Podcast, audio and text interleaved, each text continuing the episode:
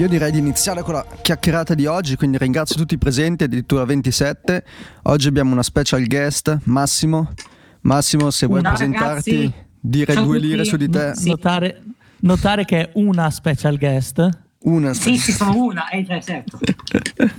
Allora, io, vabbè, in generale chi è da più tempo nella chat mi conosce, molti di voi anche di persona.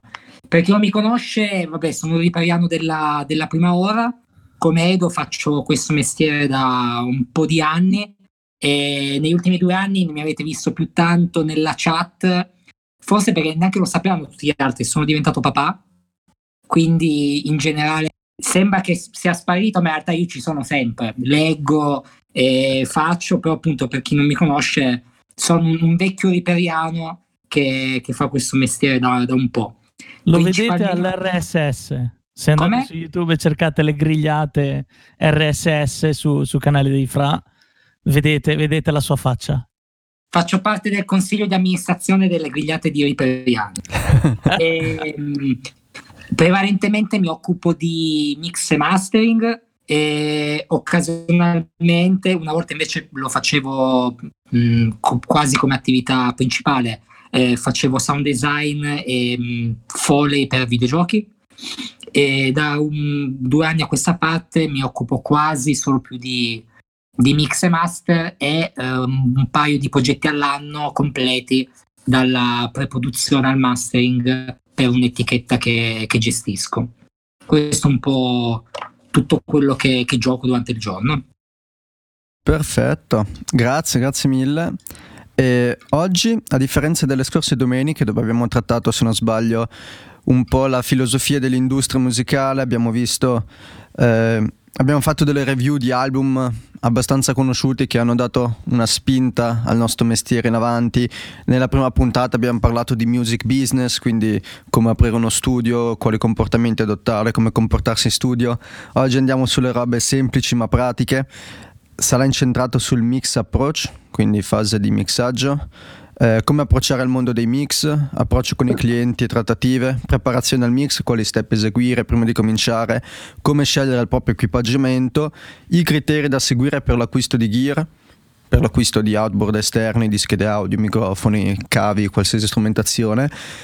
E poi i vari setup di strumentazione, quindi un vantaggio di lavorare solo ITB in the box, quindi solo tramite un computer, OTB, che suppongo che difficilmente si faccia solo OTB al giorno d'oggi, quindi nessun computer, e, e ovviamente tutti i setup ibridi che stanno nel mezzo. Quindi io lascerei la parola a Edo, da dove vuoi iniziare? Cosa, cosa vogliamo trattare? Poi- Ma eh, non lo so. ehm, ci sono questi tre punti. eh, insieme a questi avevi, avevi suggerito di dare un occhio eh, a un album eh, che interessava. ah, non sì. so se vuoi parlare, perché ne avevi scelto uno. Non so se vuoi parlare di quello che avevi scelto. Sì, potremmo iniziare con fare, giusto dare qualche consiglio. Ci siamo in questo fine settimana, io, Edo e anche Gianluca, ci siamo presi tre album tra gli album consigliati nel sondaggio che abbiamo fatto su Telegram. Eh, su Telegram abbiamo fatto un sondaggio dove chiedevamo giusto di farci sapere qualche titolo, qualche album che vi interessava, qualche album eh, che ritenevate di vostro gusto e ci siamo presi appunto qualche ora per analizzarlo un po'. Io personalmente ho scelto Breakfast in America dei Supertramp. Edo, tu se non sbaglio hai scelto Continuum di John Mayer Sì. e Gianluca, eh, cosa che hai scelto Gianluca? De André, non l'amore, eccetera. Ah ok ok ok. Adesso io mi prendo 30 secondi per aprire le note che mi sono fatto. ok, allora prima di tutto... Barone vi- che non ha studiato. Eh, dov'è, dov'è? Ah, in archivio. Prima di tutto io vi invito ad ascoltarle tutte e tre, tre ottimi album. Quello di D'Andrea forse quello un po' più conosciuto fra tutti. Allora, inizio io allora a dire le mie due Sì, lire. se posso, se posso fare una nota prima di cominciare, perché ci dimentichiamo sempre che chiediamo alla fine. Vai. Ehm, per avere un feedback su come la gente eh, percepisce questi podcast, per vedere se siamo in riga, se non perdiamo la vostra attenzione, eccetera, eccetera. Quando, ab- o quando abbiamo finito il podcast, se siete ancora online quando finiamo, perché ogni tanto qualcuno deve andare via prima, o quando dovete andare via, se riuscite a mettere un voto, quando andate via, se spesso e volentieri eh, c'è la gente che scrive io devo andare, ciao, no problema, se riuscite a scrivere un voto da 1 a 10 per dare un voto su quello che avete sentito in giornata e vedere, così riusciamo a vedere se ci sono degli errori, se siamo troppo um, logorroici, perché siamo tutti molto logorroici, preparatevi, eh, o comunque se siamo andati magari fuori tema rispetto a quello che c'eravamo e poi ovviamente c'è la chat abbiamo già delle domande da ieri quindi ci arriveremo più tardi eh, o durante eh, però se avete delle domande in real time scrivetele. Sì. Abbiamo la chat che si testuale, si chiama Domenica Riperiana, anche giusto per eh, seguire appunto la chiacchierata, se avete spunti, se avete magari degli aneddoti sugli album di cui stiamo parlando o sugli argomenti che stiamo parlando, non esitate a scrivere. E...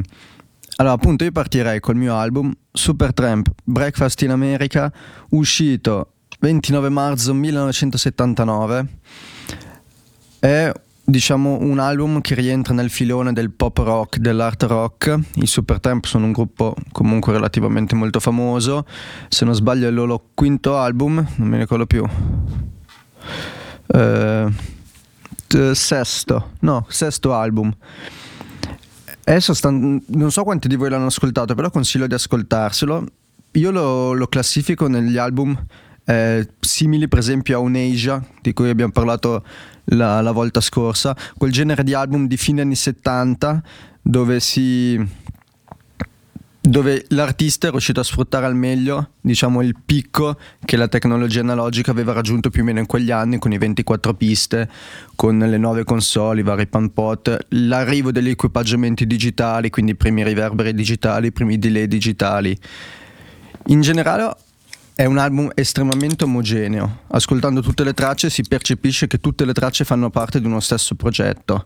Questo deriva sia dalla parte di ripresa, perché ovviamente probabilmente hanno utilizzato per esempio la stessa batteria, magari con pelle diverse, ma la stessa strumentazione, sia anche per il fatto che ogni brano presenta una struttura diversa, ma un approccio al mix più o meno simile.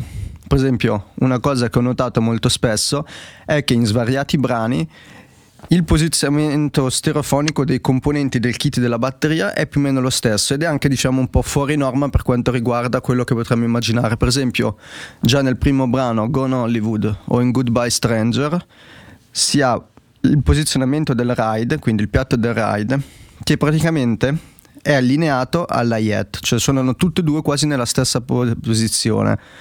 Gli overhead della batteria sono molto stretti e Ovviamente se uno suona il ride e la yet nello stesso tempo e sono pannati nella stessa posizione esce un casino. Si sono permessi di fare ciò perché in questo tipo di brani il ride e la yet non suonano mai assieme. Cioè ci sono pezzi dove lui suona cassa rollante, yet, fa i fill di tom e poi ci sono pezzi in cui passa sul ride. Hanno un timbro molto simile sono posizionati nello stesso punto, mentre paradossalmente, per esempio, i tom in quale album, quale brano? Eh, vediamo. C'è un brano che ha un breakdown con dei tom che sono molto aperti nello stereo. Hanno preso questi top, ci hanno, ci hanno messo un riverberone, probabilmente era addirittura un RMX della Nive, perché quel tempo era uscito tipo un concert hall, quei primi preset che c'erano, e li hanno appannati Tra l'altro lo sai larghi. che molti sbagliano la, la marca? AMS Niv, no? Sì, ma molti dicono IMS perché credono sia una E. Ah, no, non lo sapevo.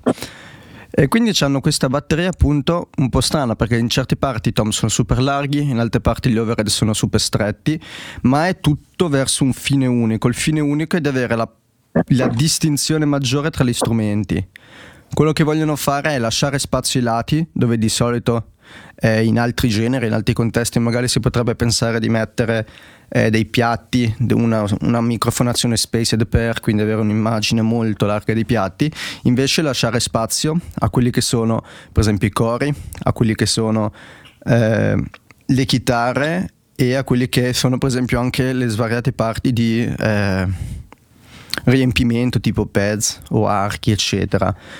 C'è un brano interessante che eh, la title track, appunto Breakfast in America, c'ha il basso che viene fatto da un, uh, un basso tubo, penso, un insieme di, di, brass, non so come dirlo in italiano.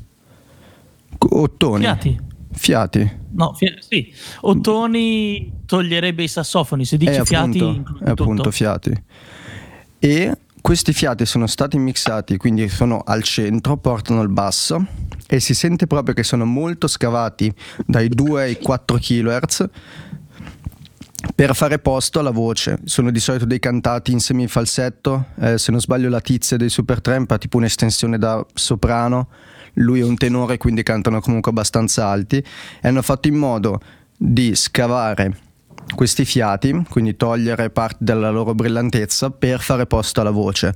È una cosa che fanno spesso in quasi tutti i brani su un piano elettrico, questo piano elettrico è sempre al centro, è penso un mono con forse un riverbero stereo ma non l'ho capito bene, è mono al centro ed è sempre super super scuro rispetto agli altri synth, proprio per far spazio alla voce. Quindi sono coscienti che mettendo tutto al centro potreste avere problemi di frequenze, hanno tagliato le alte del synth, che di solito fa tipo dei, eh, dei rinforzi, porta tipo la melodia o fa dei controcanti alla voce e quindi lo tagliano lasciando spazio alla voce.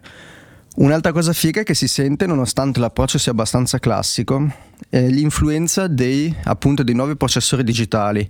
In quegli anni lì, fra i Dobler, i primi, l'H910, eh, il 958, eh, appunto i, DM, i DM16, DMX16, come si chiamava il delay della, della MS NIV sono entrati prepotentemente nel mercato e loro li hanno usati molto, per esempio nei Tom, appunto di Gone Hollywood, prima parte. In The Logical Song ci sono dei clap super fighi con un riverberone, potrebbe essere un echo chamber, però potrebbe anche essere semplicemente che hanno registrato i clap lisci e li hanno fatto passare dentro queste parti.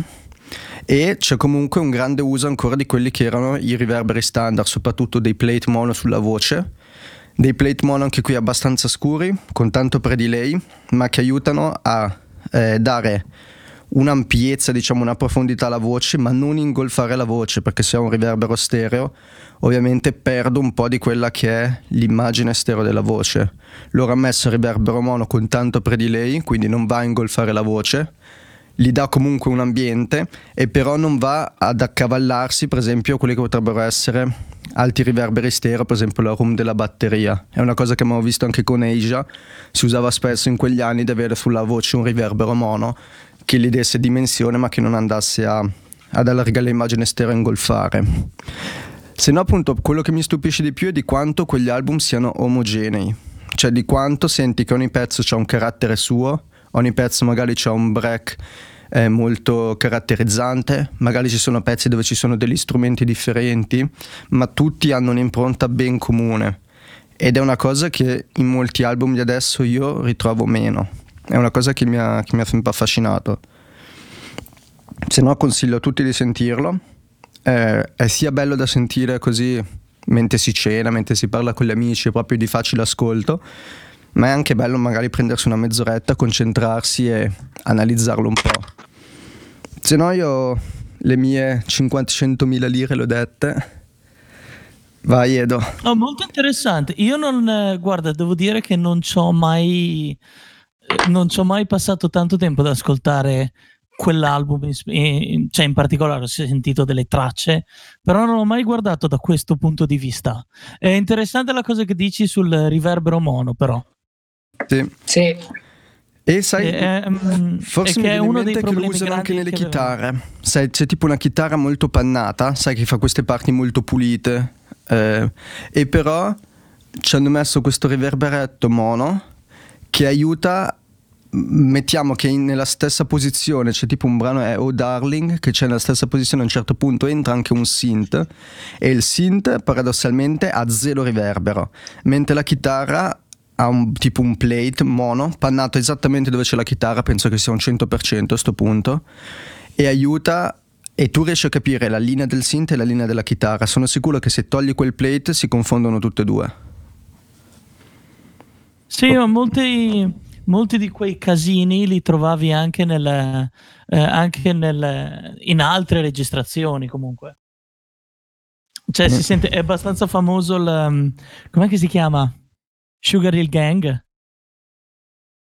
Mm, aspetta, che mi... Eh, su, ah. su, credo sia su Rapper's Delight che senti il Charleston a destra e senti il riverbero che va a sinistra perché non, pone- non, potevano pannare il riverbero direttamente in un ritorno, avevano questo riverbero stereo e tu senti la voce in mezzo il Charleston solo a destra e senti tutto sì. il riverbero a sinistra perché il Charleston ti copre il riverbero. Intanto ringrazio Daniele che ha trovato un articolo super figo di Sound on Sound e ha postato in chat che ci mostra appunto la sì. tecnica utilizzata soprattutto per The Logical Song e tutto il posizionamento degli strumenti eccetera. Quindi grazie, grazie Daniele. Sì, molto interessante, lo stavo aprendo adesso, guarda. Sì, dateci uh, un occhio tutti. Sì, è un bel, è un, è un bel, è un bel mondo. È un bel mondo. Um, no, io non ho fatto assolutamente una ricerca come, cioè, ho fatto un po' di ricerca, ma niente in, in paragone rispetto a te. Um, non c'è molto da dire, cioè Continuum è un album su cui c'è abbastanza poco da dire. È un album che è stato suonato praticamente quasi interamente in trio, eh, con guest diversi da brano a brano. Uh, in alcuni avevi, um, ad esempio, uh, credo sia stato Roy Hargrove, ha fatto tutti i fiati o quasi tutti i fiati uh, dell'album. c'è molto lavoro su, con Palladino, c'è molto lavoro con um, come cazzo si chiama Steve Jordan. Credo addirittura Palladino abbia fatto tutte le parti di basso. Eh, l'unico brano dove Palladino non fa il basso è il brano dove c'è Charlie Hunter, eh, che è, non mi ricordo bene, però sono abbastanza sicuro sia in repair. Um, e perché Charlie Hunter? Per chi non sa, Charlie Hunter è un matto che suona questa chitarra a otto corde, dove praticamente hai due corde extra di basso e, e, sei corde di chitarra però accordate in modo diverso, quindi ti suona un po' più tipo tre corde eh, da basso e cinque corde da chitarra e fa melodie e basso interamente ehm, da solo. Di conseguenza c'è un brano dove c'è lui al basso barra chitarra, John Mayer alla chitarra e voce e Steve Jordan alla batteria, nella parte, nel resto dell'album praticamente c'è, um, c'è, c'è Pino Palladino al basso. Um, eh, engineer che hanno registrato, c'è la lista eh, di gente che, eh, che, ha registrato da loro. Era stato registrato a New York, non mi ricordo bene il nome dello studio, era a qualcosa. Um, c'è un video bellissimo su In Repair dove fanno vedere proprio, vedete Charlie Hunter chi è, vi fa vedere attorno in giro per lo studio, il banco era un Nive, credo qualcosa simile a un 8068 circa, um, abbastanza simile a quello che c'è tipo a, um, come si chiama, Capitol, c'è lo studio 2, c'è una roba del genere simile a quello che ha Sheps. Ah. Sì, lo studio 2 di Capitol che sì. ha ha il vecchio Nive con eh, i 1084, una roba sì, del sì. genere. Eh, eh, cioè non sono dei 1084, però sono comunque i C'è pre... Daniele che è andato a visitarli Capitol e conferma. Quindi. Eh sì, no, è praticamente il, il tipo di circuito è basato sul 31102, che è il circuito di preamplificazione NIV che ha creato il 1073. Il 1073 di per sé non è un preamplificatore, è un modello di pre che fa la NIV. Il, pre, il circuito si chiama 31102 ehm, ed è la base del 1073, 1081, 1083, 1084, 1086, eccetera, eccetera. Eh, e quei banchi lì hanno un 1080 qualcosa, li vedete, li riconoscete perché invece che avere le manopole famose, eh, rese molto famose da eh, Sound City, il documentario, il banco e comprato, sì, sì. Eh, il banco che ha comprato uh, Growl ehm, e sono invece sono del, delle manopole eh, grigie e blu azzurre ehm, sì, e il mo- banco molto più sgargianti come colore si notano Edo non è anche quel modello di pre che mi pare che abbia anche Silvia Massi? Uh, no, Silvia ha un. Quello con le manopoline grigie. Uh, Silvia, Silvia ha un ibrido. Ah, ok. Eh, Silvia ha Nive eh, Sì, però lei c'è 8048? 10... Sì, però c'è 1080... Sì, sì. No, lei ha un, un 8048 con dei 1073. Sì, Ah, ok. ha un 8048 con dei 1073 lei. Ehm, invece quell'altro là è, è un, è un circuito diverso. Adesso vi trovo NIV 8068 che così mettiamo la foto qua, mettiamo il link direttamente su eh, foto di vintage di, di, di, di Pro Audio Design. Appena me la carica mettiamo il link così, anzi mettiamo la foto direttamente. Non trovo lo studio dove è stato registrato Continuum. Su Discogs non lo vedo. Eh, adesso te lo, no, te lo trovo io perché è su un... Eh, fanno vedere nel video. Intanto ho messo il link. John Mayer uh, in repair. E lui fa... C'è questo video e si chiama Avatar Studios. Ecco come si chiama. Eh, anche, no, Super Studio. Super Studio. Um, e niente, è un album fatto in un'epoca dove lavorare in the box non era molto ben vista e infatti è stato mixato su banco. Eh, è mixato da Brower e Marroquin, quindi sicuro che non mixavano in the box. No, Questo sicuro è una 9K. al 100. Esatto, 100. Beh, Brower Adesso sicuro... ma Brower non lo utilizza più, ma utilizzavano tutte e due una 9K J. All- all'epoca sì, dici? Sì, sì, sì, sì, sicuro. Brower Ok, è dal perfetto. Eh 95. sì, perché eh, ne parlavamo ieri, Edo Bauer eh, aveva inventato quella tecnica di bus proprio perché lui usava le console, le console da C, cioè lui usava le console SSL che si usavano nel broadcast. E Sì, cinema. quello me lo ricordo. Ma non mi so ricordavo che di Brower Marroquin. dal 93, da quando è uscita l'SSL, dal 95 la, la 9KJ, fino all'anno scorso ho sempre usato quella, perché appunto era l'unica che gli aveva i quattro bus che gli permetteva di fare il suo sistema. Sì. Sai, esatto. base A, B, A, B, C, D, che poi lui splitta dentro. E Che Marocchino poi anche usa la magari 9K. Max può spiegare perché Max lo usa. Sì, poi dopo Master ne parliamo. Io praticamente ho replicato in, in Reaper tutto il multibus di Bauer. Sì, dopo ne parliamo, me lo marco giù. Sì, sì. Quando- Eh, ehm, però sì, è un, è, è un bellissimo album. A mio avviso non è che sia il mix migliore al mondo, eh, però anche lì è, è- è da vedere. Ecco, diciamo che Marroquin è migliorato parecchio da quando si è spostato praticamente quasi interamente in the box e sentite Search of Everything di John Mayer e sentite quanto è più bello come suono. Minchia! Um, Ah. eh, scusa, io lo Io devo dire, cioè, cioè, l'hai io- sentito? Sì, sì, è una roba folle di testa.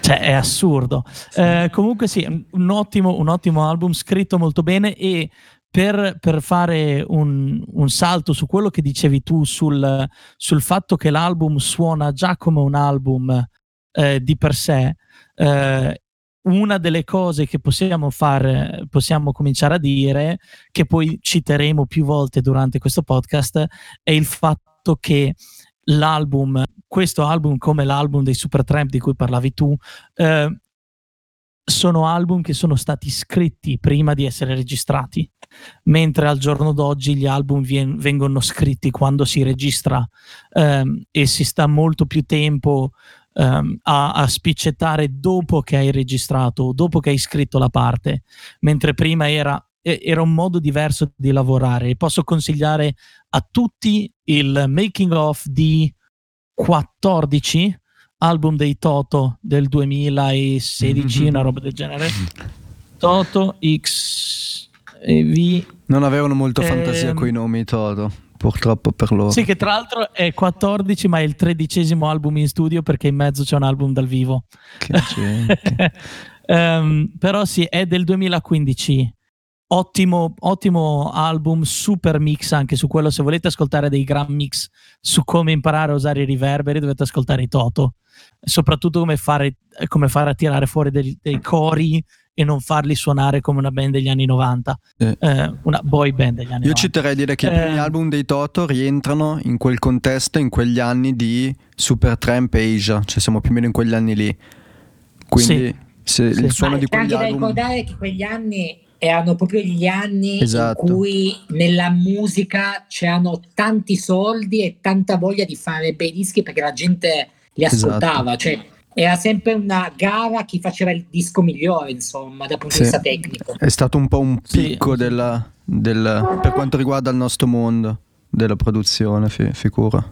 Però guarda, io posso consigliarvelo. C'è un video su YouTube su un 15-20 minuti interviste a Page, eh, Lucater, Por- Steve Porcaro, perché Steve Porcaro è tornato eh, nella band in quegli anni lì, se n'era andato negli anni 80. Scusa, di che anno hai detto che è? tornato- 2015?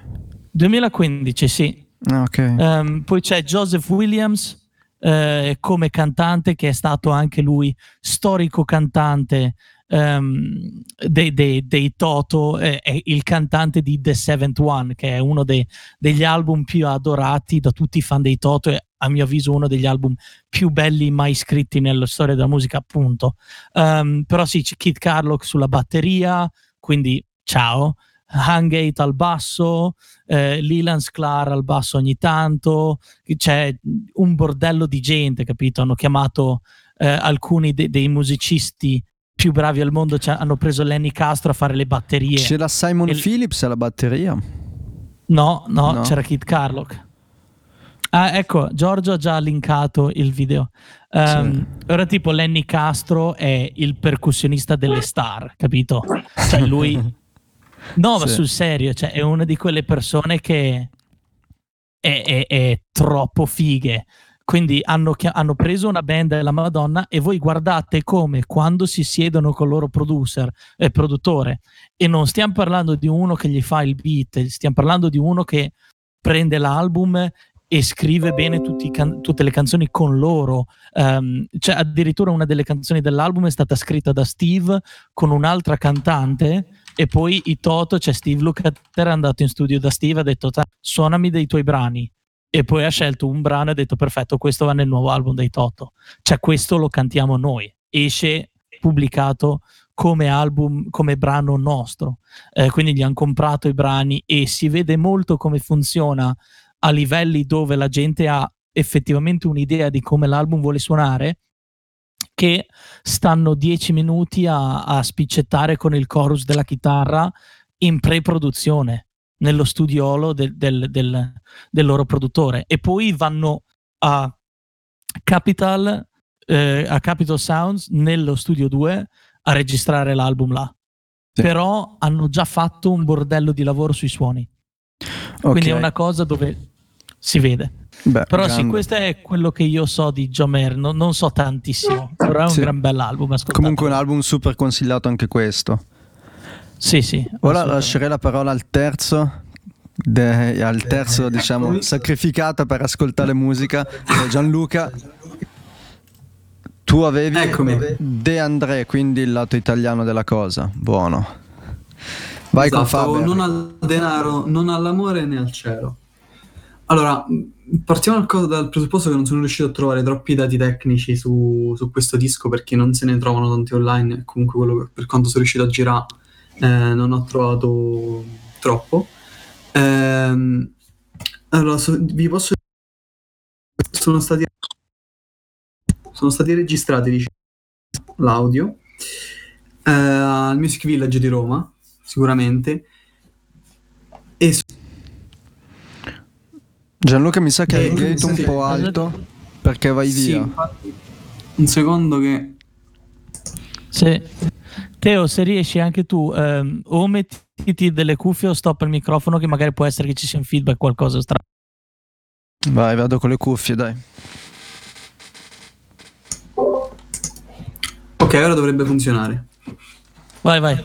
ok dicevo eh, fondamentalmente è stato suonato da tanti musicisti se vi interessa vi lascio il link di Discogs eh, dove sono scritti tutti perché sono varie canzoni in tutte le canzoni più o meno non ci sono mai gli stessi musicisti però più che fare un ragionamento eh, molto tecnico volevo fare un ragionamento più che altro musicale a livello di mix, sempre parlando, su quello che c'è oggi in Italia a livello di, mm, di suono. Perché ehm, andando a sentire questo disco, no? Eh, la cosa che si nota c'è questo trend classico italiano che c'è la voce qua, super alta, super so- sopra, super in faccia, e c'è tutta la parte di musica molto indietro.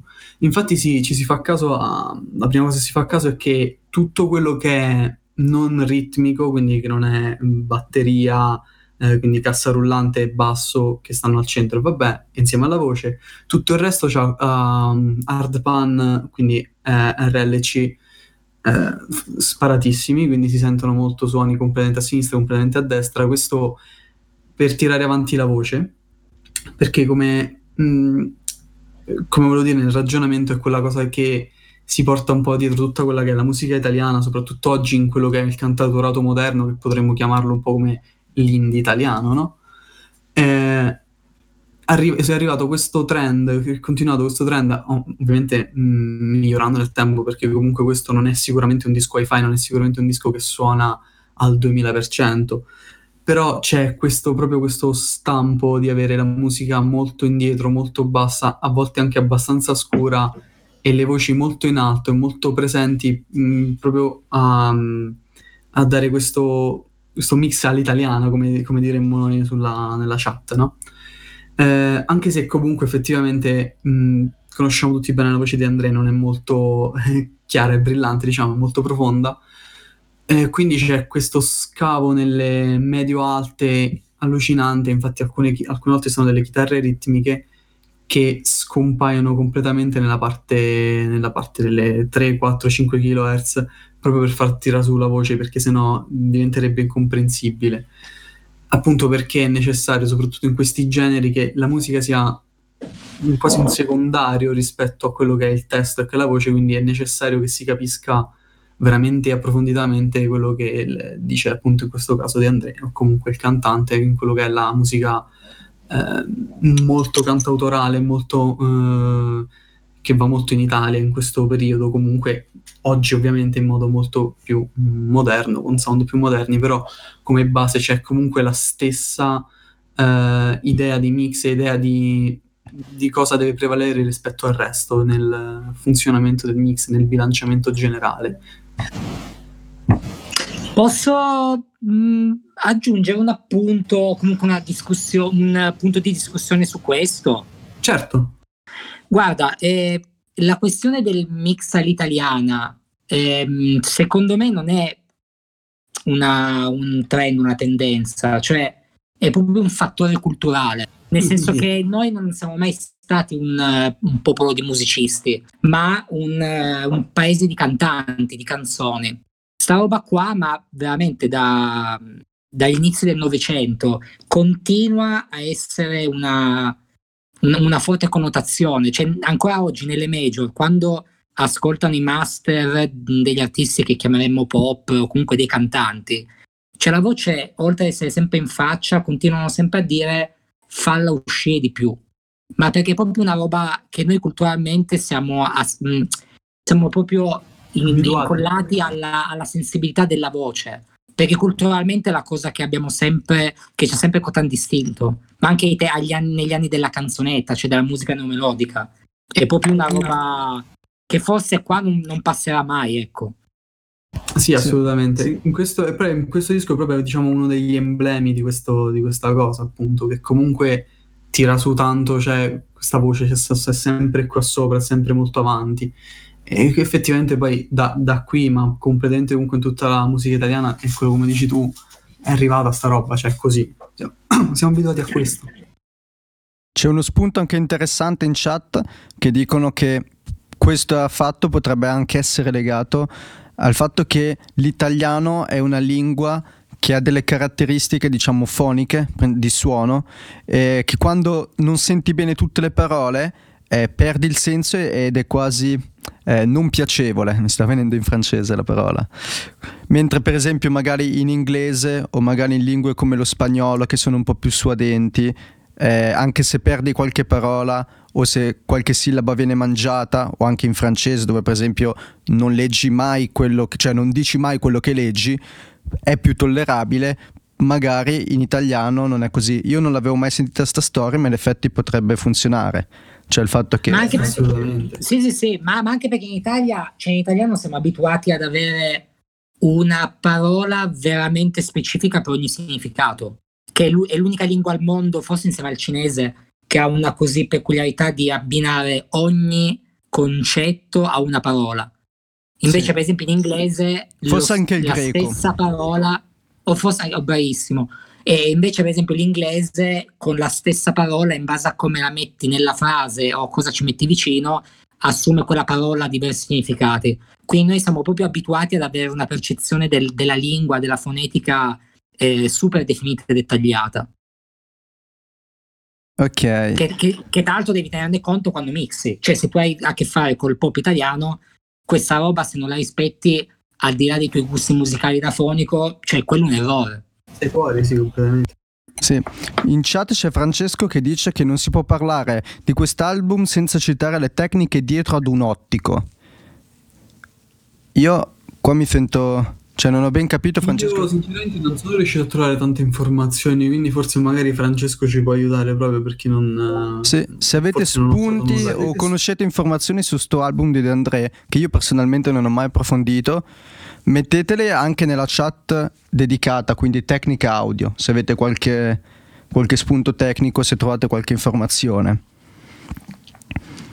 Comunque direi che è un discorso super interessante, questo della lingua, e è una visione perché spesso si tende a vedere questa cosa della voce in faccia dei brani italiani come una connotazione negativa, soprattutto all'interno dell'Italia, cioè ah ma noi abbiamo sempre la voce alta, ma Sanremo si sente solo la voce e magari vedendola da questo punto che ha detto, che, che detto Massimo, cioè più come un imprinting, un qualcosa della cultura e un qualcosa di nostro, magari si, si riesce a vedere anche diciamo il bicchiere mezzo pieno perché alla fine penso che il cantautor- cantautorato italiano sia anche famoso proprio perché ha queste determinate caratteristiche e penso che Sì, è, è l'emblema del esempio, se cantautorato. facciamo, se facciamo il confronto con qualcosa che da indie è diventato mainstream, prendiamo l'esempio degli ultimi dieci anni, ex Otago e dei giornalisti, se ascoltate l'ultimo Love o completamente sold out e invece poi dopo ascoltate il, il primo disco dei, dei giornalisti,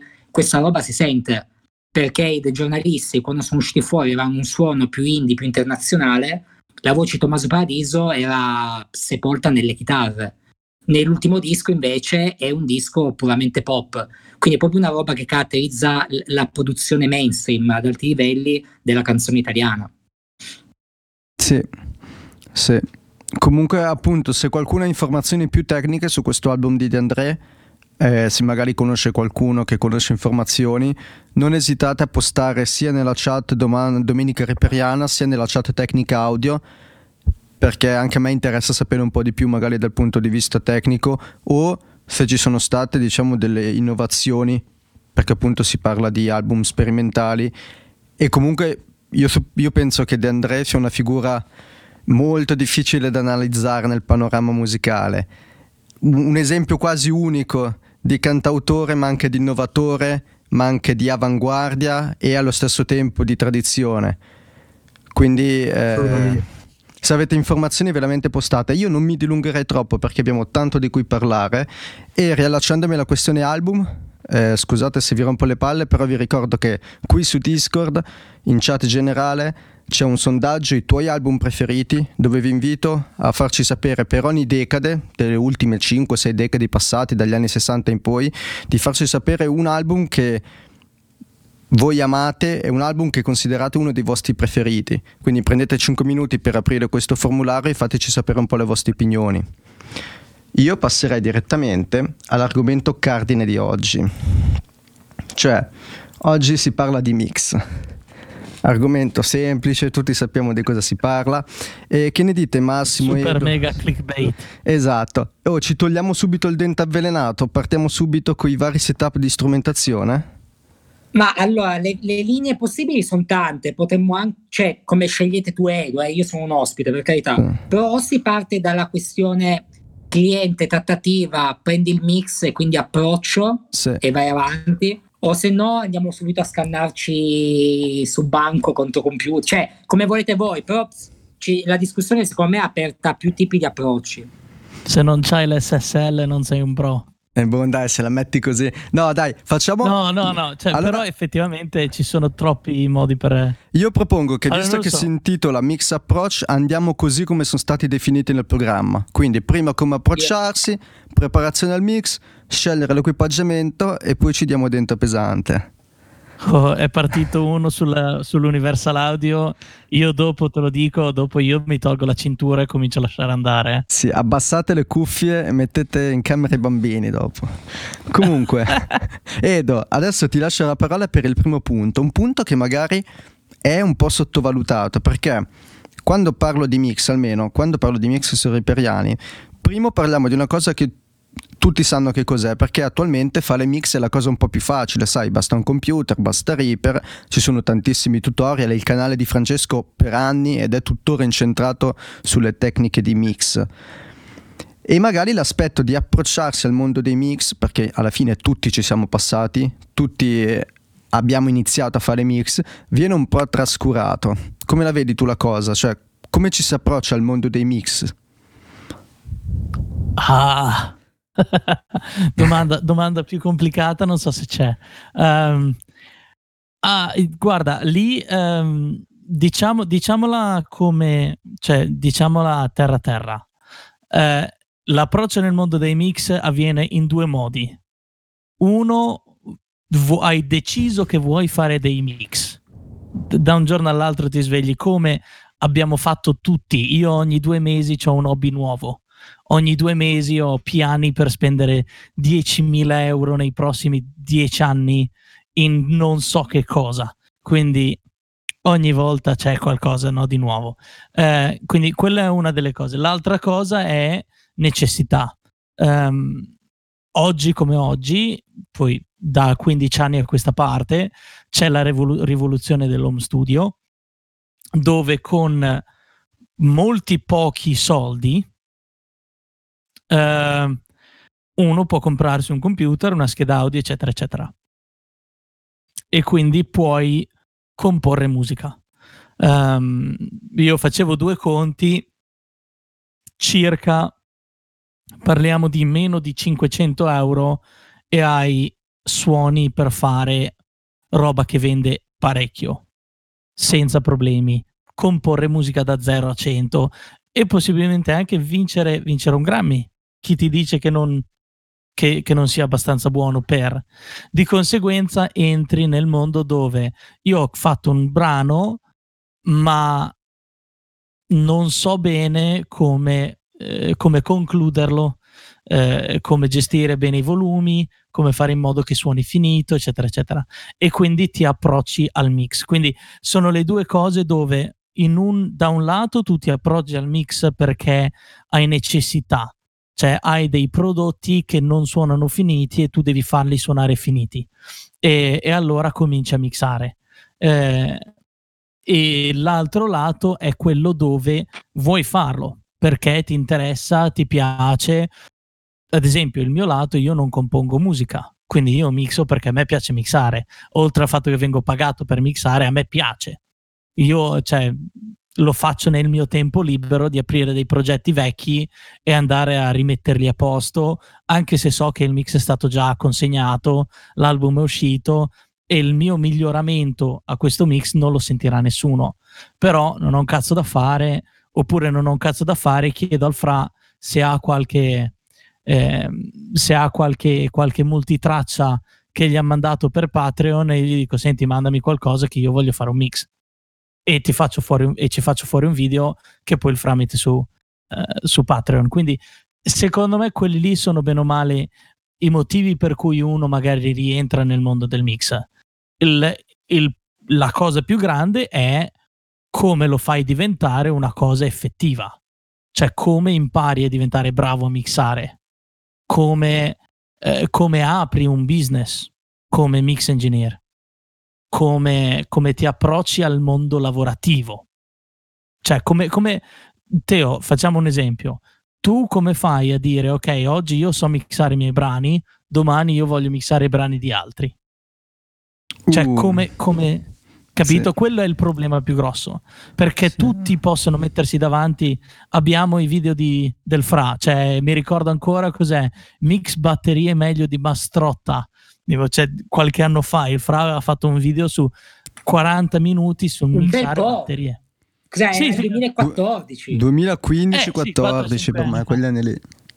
Eh, eh, però eh, si era messo lì 45 minuti a mixare batterie, cioè mettere in solo rullanti, casse, eh, cercare di capire un po' le, le- le frequenze, eh, saturazione, non saturazione. Ci sono un botto di trucchi.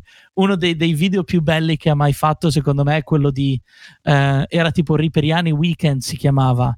Erano dei Ok. video da 10 minuti e ce n'era uno sulla saturazione sulle batterie. Aveva preso dei panoramici, cioè ha tirato un decapitator a, a capicollo sopra a, a 10.000 e, e questa batteria era diventata da un- una coppia di SM57 come panoramici che suonavano me, era diventata un qua ci facciamo il prossimo album dei Nirvana, cioè c'aveva un- una spinta assurda.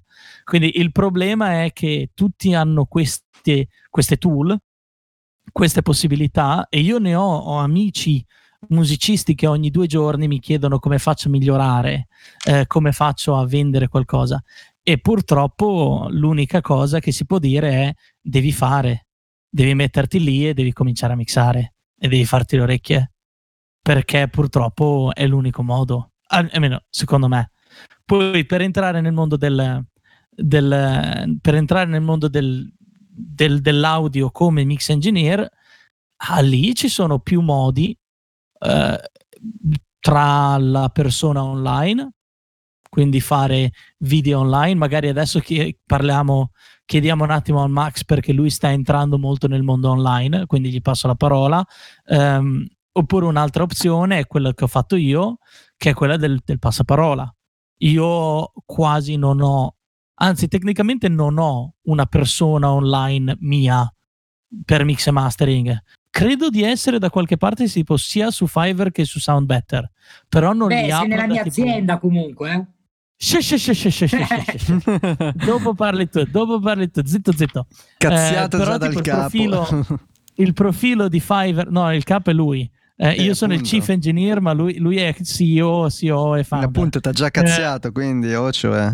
Sì, sì, però tanto mi, mi- mi perdona. Ehm, però tipo io ho aperto profili su Fiverr e su Soundbetter nel, non lo so, 2010 e non li apro da quando li ho aperti, perché non ho mai avuto un lavoro tramite questi.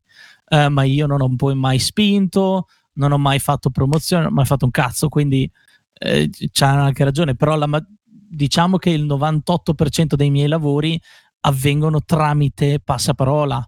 Cioè tu hai saputo tramite questa persona oppure hai visto il mio video su Patreon di conseguenza mi contatti perché? O ehm, al tuo amico eh, gli hai mixato l'album eh, di conseguenza mixa anche l'album mio eh, eccetera eccetera. Quindi secondo me sono quelle o vai vai online ti fai la pu- pubblicità online che sia il video su YouTube che sia la, la, eh, pubblicità eh, Google, ehm, parliamo di SEO, parliamo di ottimizzazioni varie, eh, oppure ti fai pubblicità fisica, cioè tu vai a parlare con della gente e a quel punto hai il passaparola che è quello che ho fatto io. Ehm, io lascio la parola a Max perché altrimenti parlo per troppo Sì. tempo, però parliamo un attimo dell'online magari. Eh, sì, mi, mi aggancio una roba che hai detto prima. Ehm, il fatto di approcciare in generale il mix con le, con le tue competenze cambia anche una roba. E, cioè, se tu ti approcci a mixare qualcosa che ti arriva fatto, o se tu ti approcci a mixare qualcosa che hai seguito prima. Per esempio, io noto molta differenza nei progetti che mi trovo a mixare, che mi arrivano online o comunque progetti finiti, invece che i progetti che magari eh, dove magari ho curato la preproduzione oppure ho curato io stesso la registrazione. Come diceva prima, se i, ba- se i brani sono scritti bene, arrangiati bene, comunque a cascata, quando ti approcci al mix, vedrai che fai un mix, cioè fai un lavoro di mix diverso. Questa roba cambia tanto. Sì. Sì, sì, vero.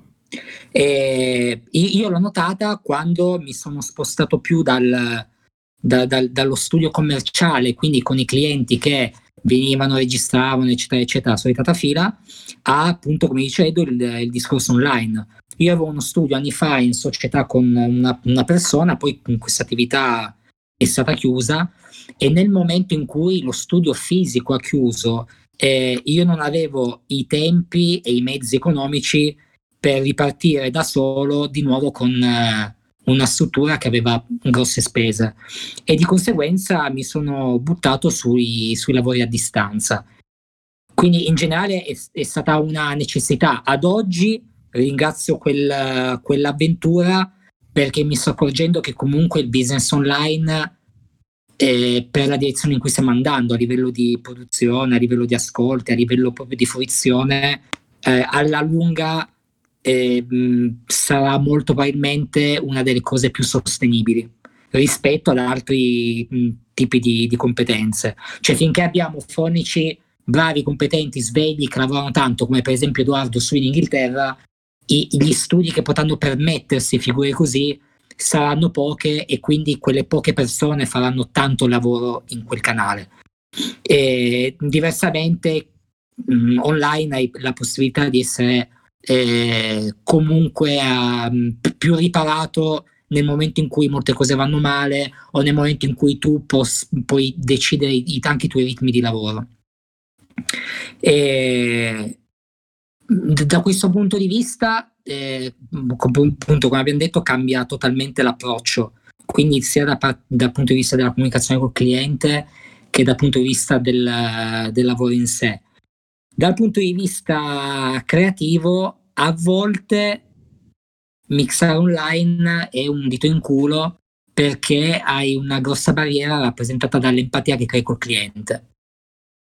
Questa è una roba purtroppo con cui mm, bisogna sì. scontrarsi. Sì. C'è Edoardo che lavora in più studi eh, su in Inghilterra Mm, riesce a costruire e a mantenere nel tempo più a lungo un'empatia, un rapporto con un cliente che viene fidelizzato e quindi eh, hai molte più possibilità di avere dal lavoro da lui anche in futuro. Online invece siamo più in preda non allo sciacallaggio, però la maggior parte delle volte e la volta dopo che io devo mixare un brano non è detto che io venga da te Probabilmente sì, se il lavoro è stato fatto bene, se non ci sono state rotture di cazzo, se eh, la consegna è stata veloce, quello è determinante, e se dopo il cliente riceve molti consensi. Allora probabilmente al prossimo giro, invece che andare nell'incognito di scegliere un altro mix engineer online, eh, può sceglierti perché con te è andata bene. Però non è detto, cioè non, è più difficile ritenere la fiducia online. Questo me ne sono accorto nei, nei primi due anni di gestione dell'attività online. Questo sì, è una, è una cosa che cambia molto. Ok, molto molto interessante questo aspetto.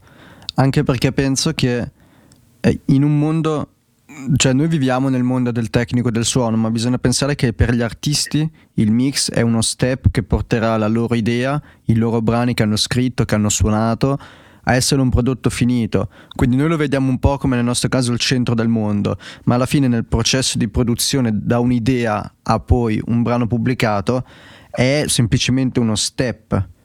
E sì. io mi sono accorto che ci sono per esempio dei lavori che io ricevo eh, perché sono, è gente, sai, che magari... Eh, registra, ha prodotto, ah, che ne so, adesso stavo, fra un po' dovrò mixare un album di un trio jazz. Sti qua si sono trovati una settimana con un tonmeister tedesco, hanno registrato in uno studio e io, poi hanno detto al, al, a quello che suona al pianoforte, non avendo un produttore né niente, boh, adesso trovo qualcuno che ce lo mixa. Cioè loro sono musicisti, hanno passato la vita a, a suonare, a fare jam, a girare il mondo. E lui appunto non è andato su siti online, non è che ha cercato miglior fonico della Svizzera italiana o miglior fonico della Svizzera francese. Per conoscenze comuni è arrivato a chiedere a me, cioè un banale studente al terzo anno ingegneria dei media. Quindi eh, però quello lì è il passaparola. Quindi. È il passaparola, però è il passaparola perché? Perché lui conosce qualcuno di cui si fida, che conosce me, di cui mi fido, con cui ho una relazione non a distanza ma personale.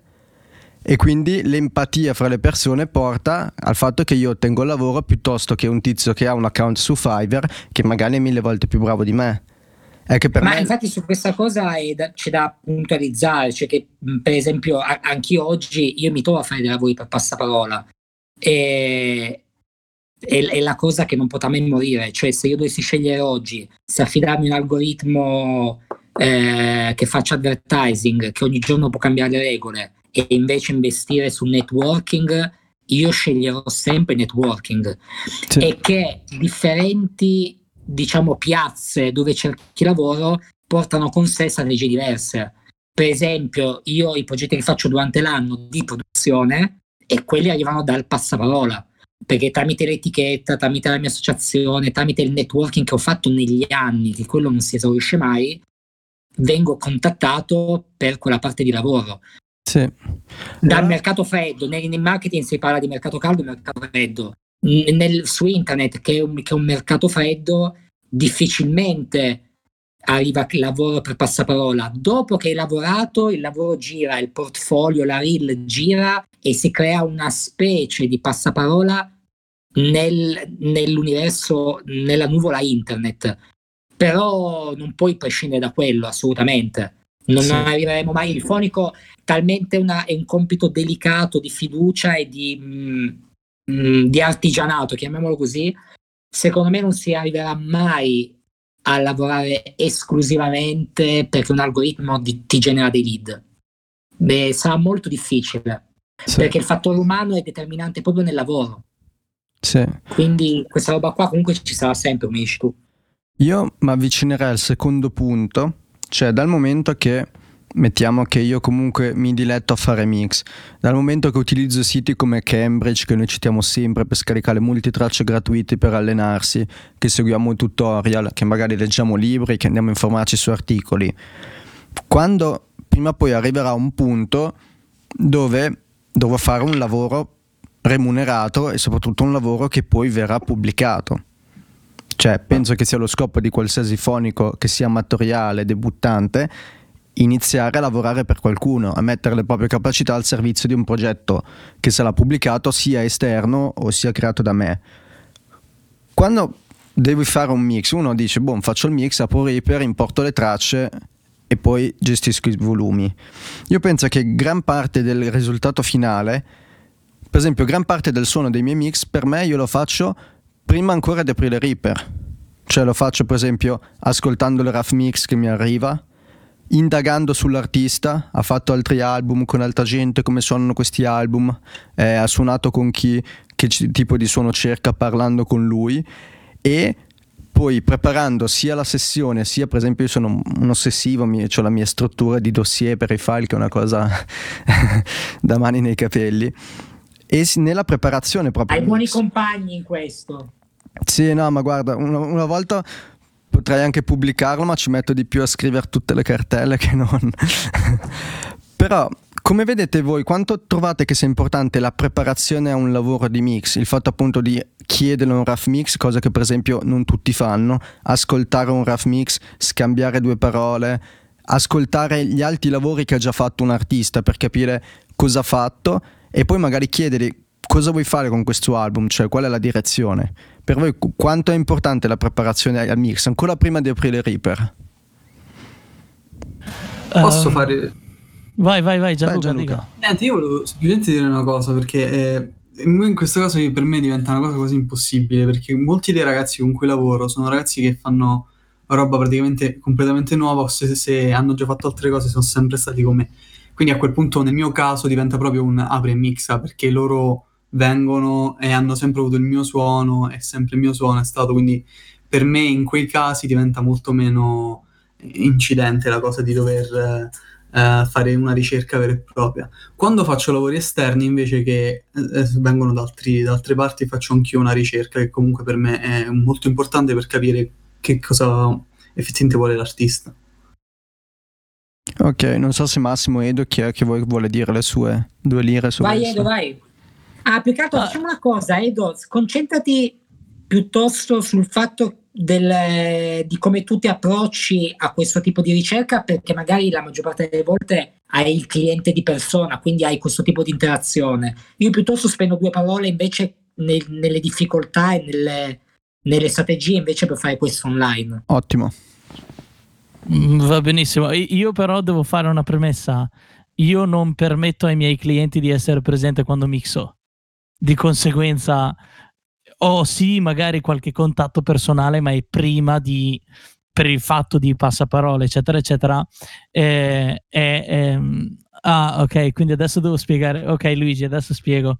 Um, eh, sì, ah no, ah, certo, no, no, quello sì, Scusa. Ah, ovvio. posso interromperti, Ehm, Edo? Visto che arriviamo, dica. non dico metà, eh, qualcuno mi scrive in chat che drink mi devo preparare per sta settimana. Cercate su Google. Aia, ah, aspetta, eh, unknown cocktails. Uno IBA, cercatene, se no non posso farli. Cioè, ma non è detto che c'è tutti Allora, gli ingredienti. Fai, fai un eh, non so come si chiama questo qua, Vieux Carré. Lo sai che cos'è? No, cazzo, hai scelto. Prendine uno IBA, ma non tu, Edo, cioè, ditemi È, è qualcosa. stato letteralmente il primo risultato di Google. Ecco, tu Eh, parla del eh, mix ok. e gli altri in Gin, chat mi quattro- cerchino un drink. Gin, contro lillè, limone e assenzio. Vamo. Ah, Vieux Carré. ah, sì, sì. Eh, vabbè, comunque, parla- tornando sul, sul mondo del, eh, di, di, di com'è il mio approccio. Ehm, sì, io di, di nuovo, eh, la prima cosa che io devo mettere in chiaro è io non mixo con clienti presenti. Ehm, succede ogni tanto che ci sia un, un cliente presente in una sessione, ma parliamo di ehm, modifica numero 12 al mix, dove siamo praticamente alla fine e c'è da solo da sedersi e dire ok a posto ehm, qual è non lo so qual è il, il- il cambio ehm, da fare nell'ultimo ritornello sul delay della voce che non è proprio giusto capito? È giusto una roba del genere. Eh, c'è, c'è- magari c'è un repeat di troppo nel feedback del delay quelle cose lì. Um, quindi parliamo, partiamo subito da quello. La maggior parte dei miei clienti comunque mi arrivano eh, tramite tramite passaparola. Ehm, alcuni vengono online, però anche nell'online è sempre comunque un passaparola. Cioè, ho avuto dei clienti che sono venuti tramite Riperiani, ad esempio, ehm, e, e ho clienti tutt'oggi ehm, tramite Riperiani, ma è lì sempre comunque ehm, eh, un passaparola anche se è in chat online. Come approccio per me è, è un po' meno eh, è un po' meno invadente ehm, rispetto a quello di, di Teo nel senso io non ascolto troppo il rough mix dei- delle, delle persone o dei clienti eccetera eccetera. Io non accetto un mix se non ho un rough mix quindi so che ce l'ho Ehm, e spesso e volentieri metto in solo il rough mix ehm, all'inizio quando sto andando eh, metto eh, nomi a delle tracce ehm, importo il mio template nelle sessioni dove sto lavorando eh, quindi eh, eh, diciamo è molto strutturato da quel punto di vista. Ho, io ho un template e chi conosce me sa che ho un template il mio template sono tipo 60 tracce prima di importare il vostro audio. Ehm, perché? Non perché le uso tutte ma perché sono tutte tracce che io uso abbastanza spesso e di conseguenza eh, ce le ho lì. E poi se voglio accendo sposto una roba se no prendo e cancello. Oppure mi dimentico che esiste e finisco il mix e ho tipo 25 tracce che non ho usato nel mix. Cosa comunissima oppure uso delle tracce però mi dimentico che il plugin è in bypass quindi non sta facendo nient'altro che alzare il volume di una traccia però sai se, se suona più forte di conseguenza suona meglio. E allora il mio mix non è altro che una versione più forte di quello che tu mi hai mandato. Eh, quindi quello lì succede. Um, non faccio una gran ricerca sul passato degli, degli artisti, um, a meno che non venga specificato che il suono gli piace, il suono che hanno avuto nel, nell'album precedente, eccetera, eccetera, allora sì, magari andrò a ascoltare. Um, non faccio molte ricerche nelle reference. Uh, se tu mi dici mi piace la voce di questo album, io ascolterò.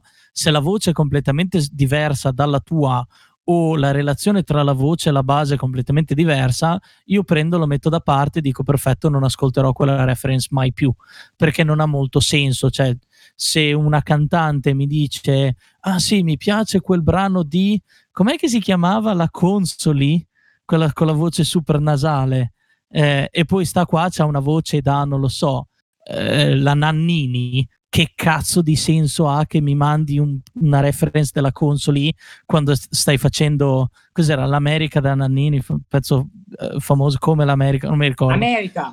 Eh, America, però pezzo rock no? cioè sì. non è un pezzo. E poi mi mandi una reference che è la console cioè che cazzo di senso ha? E succede spessissimo. Purtroppo succede più di quanto eh, mi piacerebbe ehm, di, di, mi piacerebbe dire. Uh, quindi quella è la soluzione. Uh, l- sul fatto di non avere gente quando mixo, um, questo succede per più motivi. Um, il motivo principale è che io potrei passare 45 minuti a fare il cazzone sulla batteria e magari smetto dopo 45 minuti e dico sai che cosa non funziona, ho perso 45 minuti della mia giornata.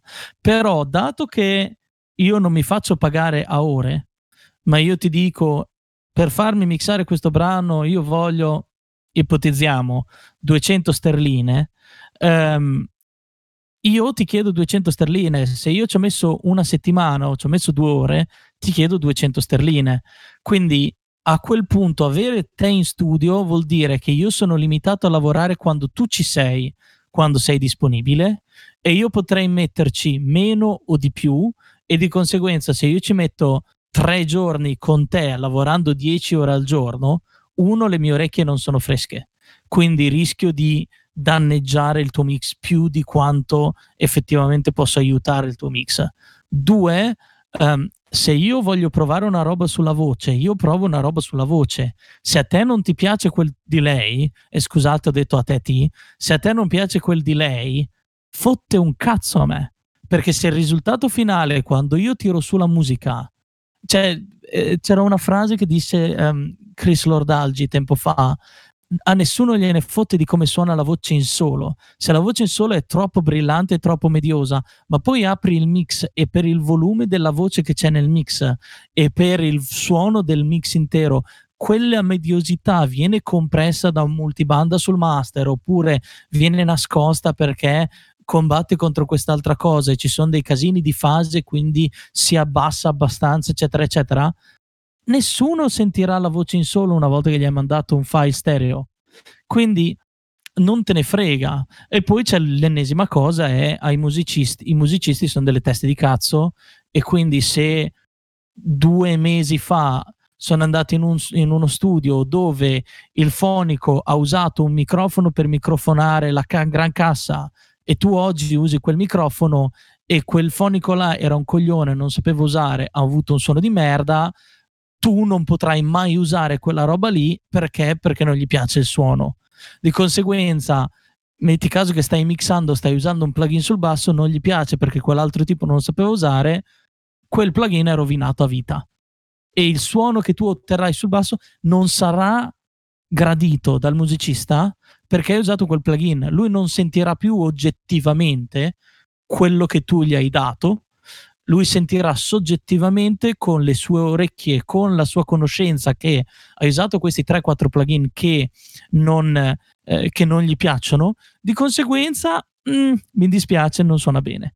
Cioè, mm, numero di persone che mi hanno detto che gli Aston Spirit fanno cagare, siamo quasi a 100 numero di fonici che mi hanno preso l'Aston Spirit in un, in un ABX, in un test doppio, uh, double blind si chiamano, quindi io ti do 10 file audio di 10 cantanti diversi che cantano 10 canzoni diverse su 10 microfoni diversi.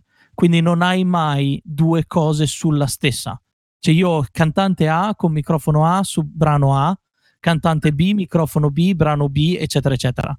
Tutto diverso e nessuno mi è riuscito a beccare l'Aston Spirit. Nessuno ha detto questo microfono fa cagare. I microfoni che facevano cagare era per, mo- per performance che fa cagare o posizione che faceva cagare o era gusto. Di conseguenza anche lì il gear non, non, non, gliene fotte un cazzo a chi ascolta, te ne fotte a te e poi ne parleremo dopo, però te ne, te ne fotte a te di quello che fai e te ne fotte a chi ti guarda. Di conseguenza, se io non ho nessuno in studio, uno posso lavorare a casa. Cioè, io oggi sto mixando a casa, siamo in quarantena. Io non voglio prendere il treno oppure dover prendere un taxi perché la mia macchina non ce l'ho più, l'ho dovuta vendere. Um, eh, quindi, ma anche solo avessi la macchina, non voglio prendere la macchina, uscire se non ho bisogno, andare in studio per avere gli stessi plugin, casse che suonano bene, ma io a casa con le cuffie che ho indosso adesso mixo perfettamente comunque. Quindi non ha un cazzo di senso per me fare tutto questo. E poi cos'è? Devo invitare qualcuno che deve venire dentro? Sono a rischio io? Devo fargli vedere che ho lo studio figo? vieni una volta e ti faccio vedere che ho lo studio figo, poi te ne vai e poi io ti mixo.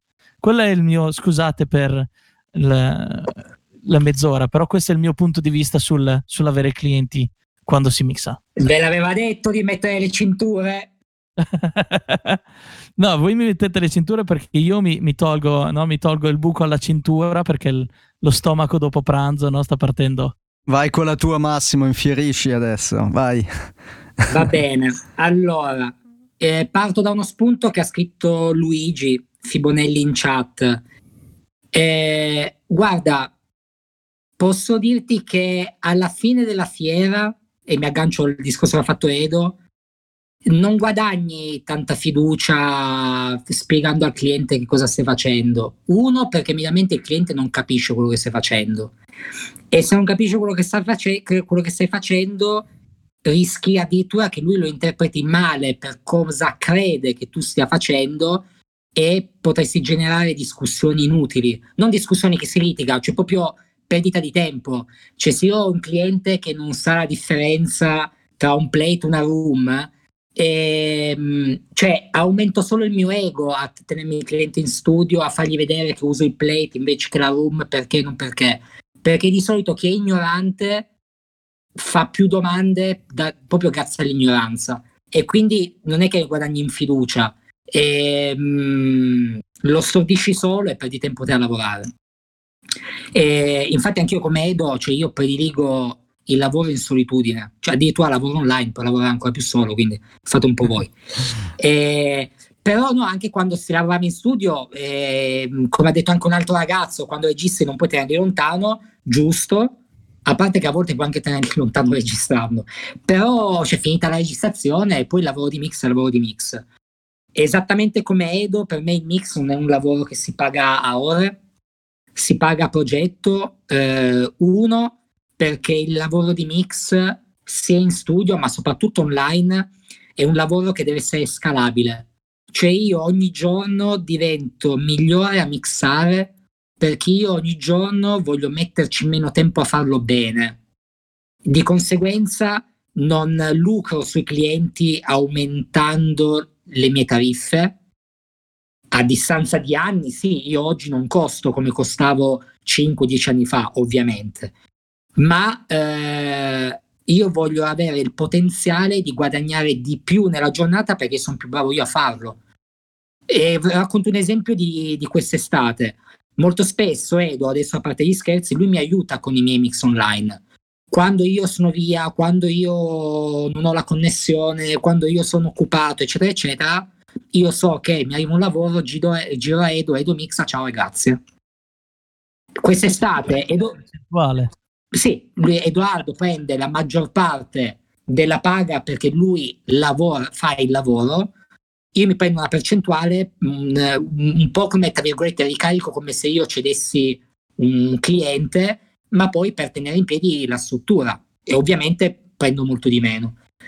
Edoardo quest'estate mi ha fatto un mix pronto e finito, tranne una revisione, ma che io l'ho chiesta io perché c'era una cosa che volevo sentire meglio, in 18 minuti.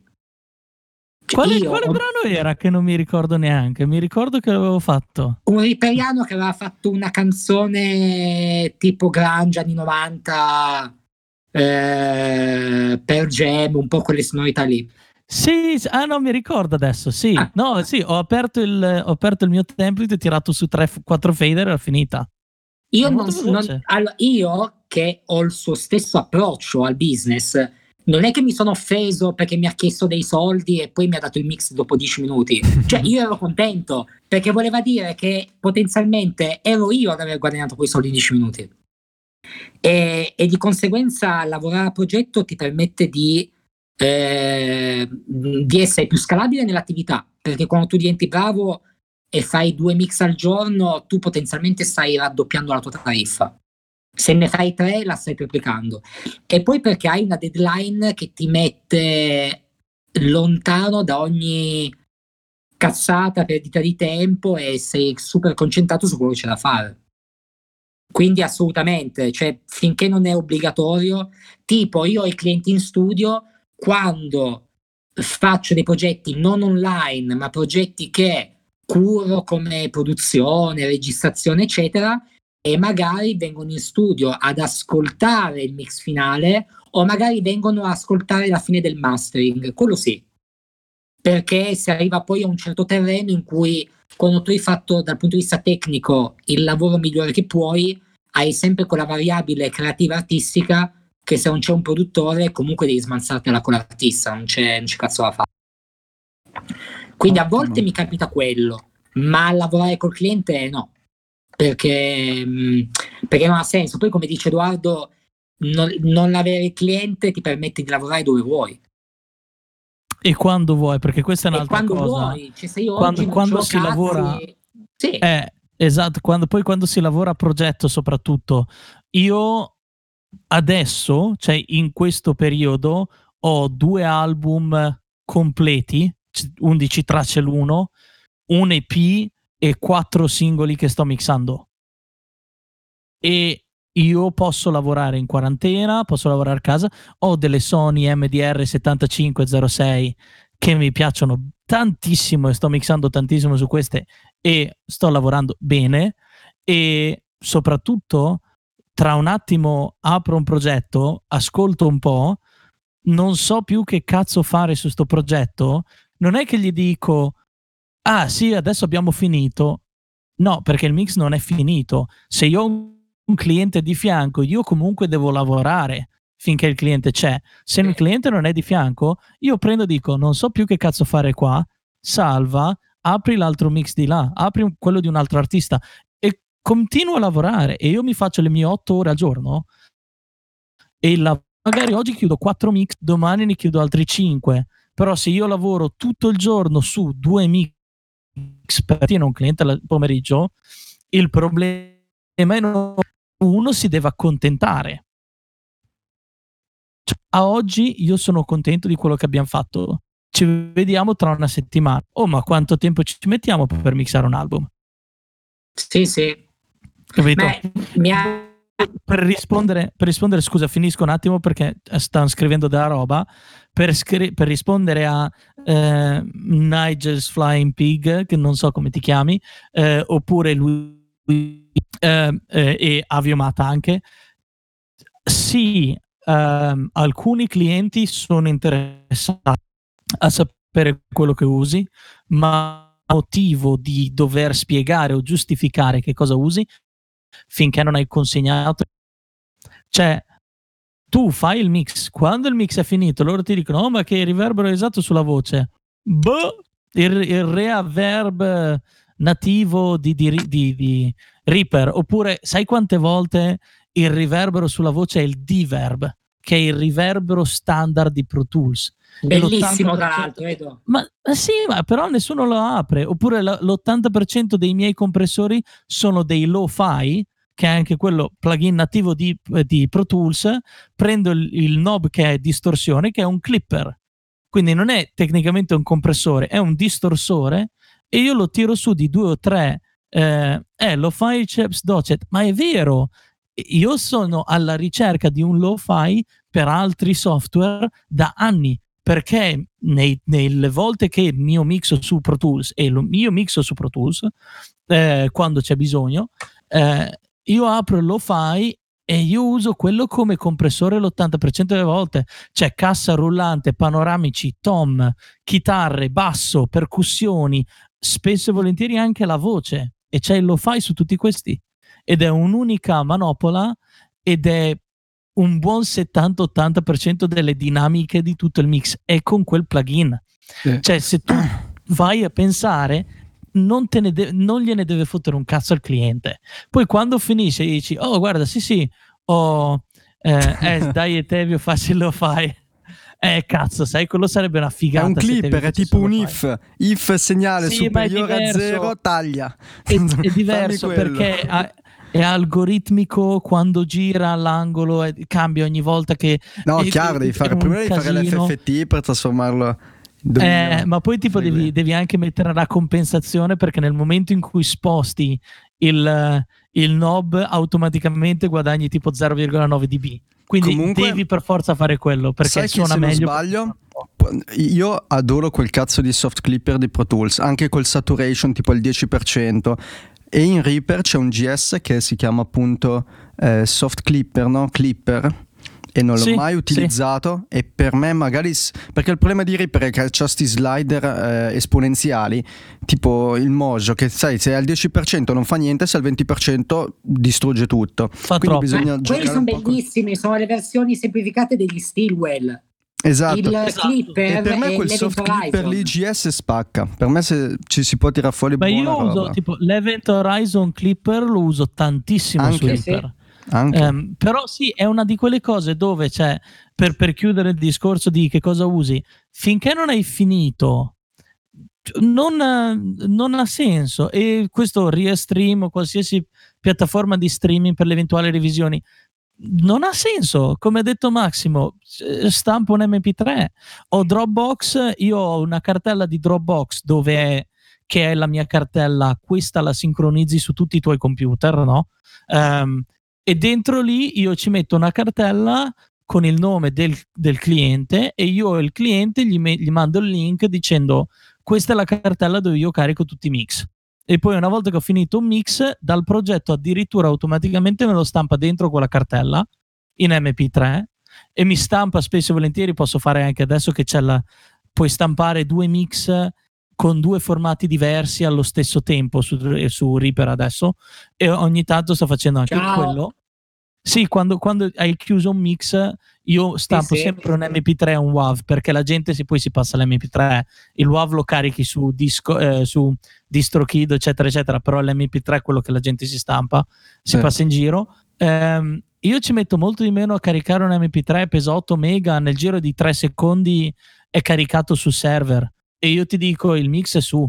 Ciao capito? E il bello di questo è che io non ti devo mandare mix finché la mia email non è il mix è sul server, suona da paura, vai ad ascoltare. Perché io non posso avere un cliente dove dico sì sì eh, oggi abbiamo finito il tempo, eh, dopodomani facciamo la batteria. No, col cazzo. Cioè, la prima cosa che il cliente deve sentire è il mix che suona da paura se il cliente ci metti due ore a fare la cassa, il cliente si è già stancato e non ti vuole più pagare. Sì. Purtroppo è così. Sì. Grazie. Volevo aggiungere una, due cose importanti che sono sempre risposta a chi ha fatto delle domande su revisioni, mail, Reastream, eccetera. In generale, condividere lo stream, che è una cosa che sta andando di moda adesso, eccetera, ti porta a fallire il, la premessa di prima. Io sono obbligato a fare una cosa in diretta. Io invece, dato che devo ottimizzare il tempo, la giornata e i guadagni, a me non interessa stare del tempo attraverso al computer mentre tu ascolti. Io ti mando il brano perché tu puoi ascoltarlo da distratto mentre stai mangiando, mentre stai eh, dando il biberone a tuo figlio, eh, mentre stai litigando con tua moglie o mentre stai guidando. E quindi la percezione che avrai non sarà quella di chi ascolta attentamente. E, e quindi io non, non, non, posso permettermi di condividere uno stream per farmi giudicare un lavoro. Co- aspetto uno. Aspetto 2, in risposta mi po- non mi pare che se, se era Avio Mazzi, io una volta facendo così non mandati 6 di MP3. Questo è un aspetto che bisogna imparare subito se vuoi fare questo lavoro. Se devi mandare 6 MP3 per una revisione, vuol dire che tu non sei stato abbastanza chiaro nel chiederle. Perché se tu mandi una mail con su scritto ti ho mandato il mix, suona da paura, ascoltalo attentamente, dimmi cosa ne pensi e scrivimi le, le cose che vorresti rivedere. Ti ricordo che io toccherò esclusivamente quello che tu mi chiedi, quindi pensaci molto attentamente prima di mandarmi la mail. Sei tranquillo che il cliente ascolta bene il mix e ti dice solo quello che non va. E se tu in quella mail, dopo quella mail, lavori le cose che secondo lui non vanno, ovviamente con la tua intelligenza e il tuo istinto da fonico, difficilmente devi mandare indietro 6 MP3 per farti una revisione. Cioè tutto sta sempre nella chiarezza di intenti con cui tu stabilisci la comunicazione col cliente. E tra l'altro l'ho dovuto imparare a mie spese perché io vivo la difficoltà, come dicevamo all'inizio, che non ho il cliente di persona, neanche nella trattativa. Quindi io ho dovuto sviluppare veramente un, un'ottima comunicazione col cliente perché ce l'ho distante. E, dato, e quando mi sono accorto che eh, un mix fatto in mezz'ora mi portava via poi quattro giorni di botte e risposte, di revisioni, ho capito che non era colpa del cliente, era colpa mia che dovevo migliorare il modo in cui comunicavo al cliente la possibilità di revisione. Però sì. questa è, è, veramente una skill da imparare, cioè è una di quelle cose che nei colloqui di lavoro chiamano soft skill. Il fonico oggi non deve essere solo bravo a mixare, il fatto che tu sia bravo a mixare deve essere sottointeso, perché se voglio che tu lavori è perché do per scontato che tu sia bravo, sarei scemo a farti fare un lavoro se ho pure il dubbio che tu non sia bravo. Quello che conta oggi è realmente instaurare un'ottima comunicazione che fa percepire te come professionista e il tuo cliente affinché ti possa dare valore aggiunto di entrare nel suo mix e farlo nel migliore dei modi nel minor tempo possibile. Assolutamente.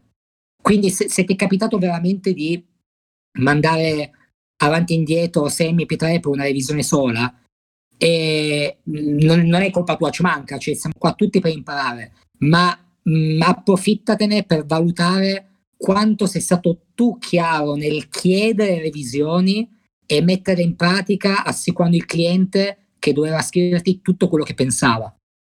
Perché se uno ti manda una mail una volta per una voce, poi dopo ti dice ah ma mi sono ricordato che il basso era troppo distorto, eccetera, eccetera, non finiamo più.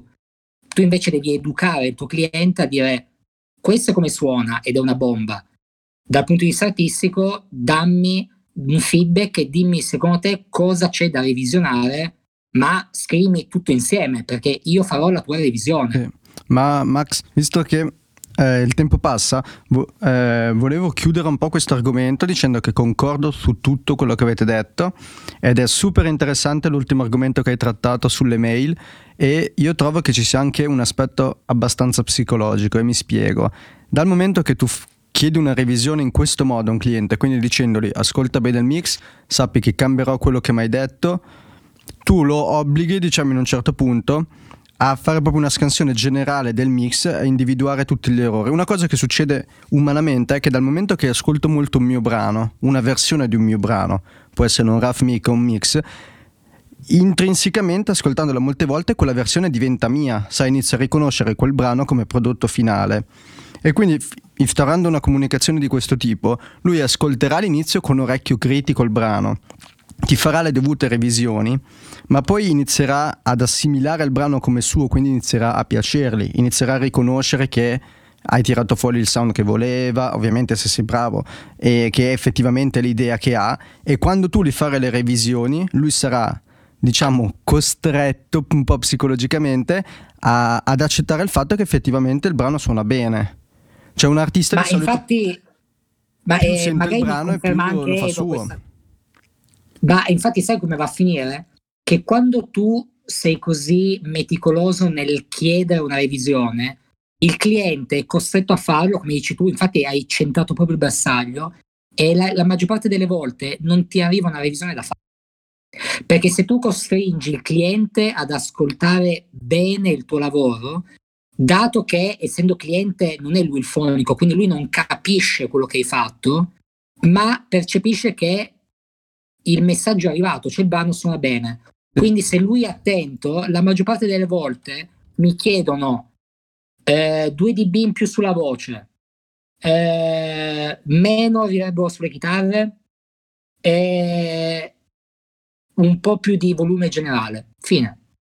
E, e perché mh, se tu permetti di, far fa, di, fare una revi- di chiedere una revisione in maniera approssimativa, il cliente ti tira su mille pippe perché deve farti capire che lui pensa di essere figo che conosce il mestiere. Sì, sì, sì. Se invece gli fai capire che deve ascoltarlo bene ed è una sua responsabilità dirti puttanate, non te le dice. Perché dice io piuttosto che chiedere una cosa di cui non sono sicuro non la chiedo. Sì.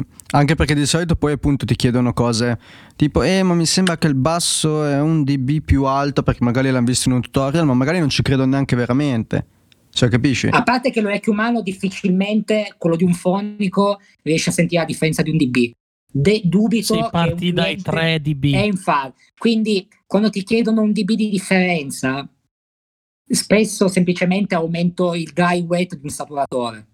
Cioè, sì, ma è perché magari non ci credono neanche loro, sai? Bravo. Me... Se, poi, se poi sei un fonico bravo come Edo, che lui già quando stampa, stampa il mix voce più un dB, base meno un dB, eh, mastering più un dB, sai già che tu hai perso due minuti, ma per quei due minuti che hai perso perché fai degli, degli, delle stampe, dei print già diversi, sai già che poi il cliente ti dice, oh ma ok, vuoi sentire la voce, sono proprio così. Ah ok, perfetto. Così, Eccola qui. Perfetto. Eccola qui, bam. Cioè tu hai investito, però ragazzi questo è un, come dire, e si, dalle mie parti si dice fare il cazzo alle mosche, cioè questa è una roba che non fa quasi nessuno, ma se hai un business è importante perché io nel leggere una mail, interpretarla, aprire Reaper, che già è il programma più veloce al mondo, però aprire Reaper e fare un altro print e inviarlo, magari perdo 10 minuti. Se io quando stampo il mix da mandare con la funzione dell'export multiplo di Reaper di adesso o della render queue che c'è sempre stata, faccio già dei mix diversi, io ho speso due minuti. Se qualcosa non va bene, al 90% ho già pronto la revisione da dare. Top. Ok. Se, se posso dire tre vai, cose vai. velocissime per chiudere, due cose eh, rimbalzando su Max e una terza anche quella rimbalzando sul Max sul, sul più uno di, delle stampe. Um, e poi chiudiamo e passiamo sulla scelta del gear, è il prossimo punto? Yes. Non, non, mi ricordo cos'era. Sì. Sì. Vado a prendere eh... il tirapugni. sì, vai, vai, vai. Il punching ball. Um, no, la, allora, um, tre cose, vediamo se me le ricordo poi. Uh, cosa numero uno, il, um, il discorso di uh, online uh, streaming uh, che parlavamo dell'attenzione, eccetera, eccetera. Parliamo della qualità del, del wifi che abbiamo in casa? Parliamo del cliente che magari è in campagna o magari il fonico è in campagna. Come Uno me che non sogni... ho internet da tre giorni. Eh. Esatto, ma eh, sì, e poi sei in quarantena e non è che per caso, cioè, uno ti può venire a sistemare internet, capito? Cioè, ti dicono veni, veniamo la settimana prossima, ok, ma io nel frattempo sto lavorando e quindi devo tirare fuori il cellulare e via di hotspot, capito? Um, oppure, vedi, eh, Alessandro dice qua mi rode il culo davvero.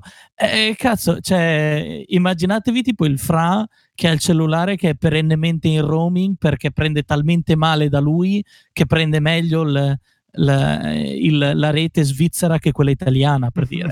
cioè ma, eh, eh, cioè, Aspetta, Edo, ti interrompo, sai perché Milano. tutti gli svizzeri eh. sul confine si lamentano invece che non prendono la rete svizzera ma solo quella italiana. Eh, ma, ma, sì, ma è così. Oh, cioè, Sheps vive in mezzo. Oh, no, aspetta, facciamo così. Um, uh, Chad Blake vive in mezzo al buco del culo del Galles. Oh, cioè, lui ha un vicino che è dall'altra parte della strada. Per andare in città sono 20 minuti in macchina. La prima casa, oltre al suo vicino che abita dall'altro lato della strada, la prima casa sono 20 minuti in macchina. Chi è che ci tira la fibra lì dentro? Capito? Cioè, c'è un satellite sopra, ti prendi un'antennina e vai a quello che vai. Fine. Infatti, vai a guardare il webinar che ha fatto su per Mix with the Masters, si vede da culo. Qualità Eh, penosa, Sheps. sì. Sì, Sheps uguale. Sheps abita nel, nel Worcestershire, che è praticamente, se voi guardate la mappa, guardate dove è il Galles, guardate dove è l'Inghilterra, metà altezza del Galles sul confine tra Galles e, e Inghilterra. Lì abita. Cioè vicino a Birmingham, per dire. Lui abita lì e anche lì, in mezzo al culo, il culo di Lupilandia. Quindi ci metto molto di meno a caricare 8 mega su Dropbox rispetto che a fare, eh, a fare uno streaming a un cliente che magari io ho internet di merda o lui ha internet di merda. Quella era una. La seconda cosa mi sa che me la sono dimenticata, quindi salto alla terza cosa. La terza cosa è l- lo stampa di più uno, eccetera, eccetera. Uno dei miei, uno dei miei fonici preferiti, ehm, che si chiama Dave Eringa, produttore di molta gente, uno delle- dei, dei progetti che segue di più è- sono i Manic Street Preachers, si chiamano, ehm, Oh, band molto famosa i- i- inglese. Ehm, e sì, sì, lui tipo li pro- lo produce da tipo 20 anni.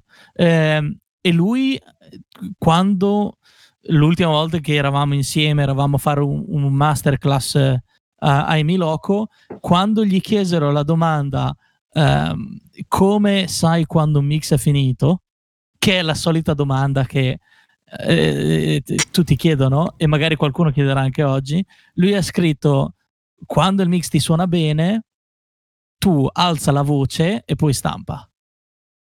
Perché effettivamente, cioè, no, perché è il trucco, è il trucco, capito? Sì, sì. Ehm, che è, quello. Quindi, sì, questi qua erano i miei due. Anche lì, eh, stampa il mix un pelo più forte di quanto, di quanto serve. I miei master sono tutti a meno 9 almeno. Cazzo, che poi serva essere a meno 9, mm, però è così, capito? Cioè, i miei mix io li stampo a meno 12, meno 11, come, come l'UFS, se non, se non ancora di più. Perché, cioè, se io ti mando un mix che suona forte ed è figo e la voce è davanti, quindi il, con- il cantante è contento, e i miei mix hanno una batteria gigante, un basso bello profondo, una voce davanti e delle chitarre che ti fanno un muro che ti apre il culo. Cioè, la band l'80% delle volte è contenta. Ah no, mi è venuto in mente il terzo punto. Ehm, il terzo punto è mai accettare eh, correzioni dei mix prima di 24 ore da quando il cliente ha sentito la prima volta il mix. Cioè, se tu gli mandi un mix, il cliente ascolta il mix e poi ti risponde dicendo: Sì, sì, figo, potrei- potrebbe avere un pelo più di voce, potrebbe avere. Sentiamo domani. Dormici sopra, scrivimi domani. Io personalmente non faccio limiti di revisioni, quindi a me fotte un cazzo di quante revisioni mi fai, però ti dico, dormici sopra, senti tutti gli altri, ascoltati il brano 5-10 volte su vari sca- varie casse, varie cuffie, Sì. poi mi fai sapere. Posso e l'altra cosa punto? importante, Ah, vai, è sì, sì, l'ultima, l'ultima cosa, l'altra cosa importante, mai accettare più persone che ti vengono a chiedere i cambiamenti. I cambiamenti te li scrivono sempre un unico contatto. Cioè tu parli con una persona, sia un membro della band, Sì, se stai lavorando con una label, anche Massimo, tu eri in Warner, giusto? sì, Lavoravi? Eh. sì. Eh, a me capita ogni tanto, capitano dei clienti su Warner, capitano dei clienti su Columbia, capitano dei clienti su Universal, Sony e io dico, tu mi dai una mail e io mando e ricevo da questa mail. Sì. E a questa mail io mando il link della cartella Dropbox, poi se hai il link puoi entrare, puoi scaricare il file quante volte vuoi, quindi non ho permessi, capito? È tutto pubblico in quella cartella, tu clicchi il link e io gli mando la mail e poi mi ricevi. Spesso e volentieri il, quello, quello che il motivo per cui questo avviene è perché per farti un esempio, il cantante mi manda un feedback, il bassista mi manda un altro feedback, il batterista mi manda un altro feedback. Spesso e volentieri quello che mi manda la mail prende, fa copia e incolla e poi mi manda.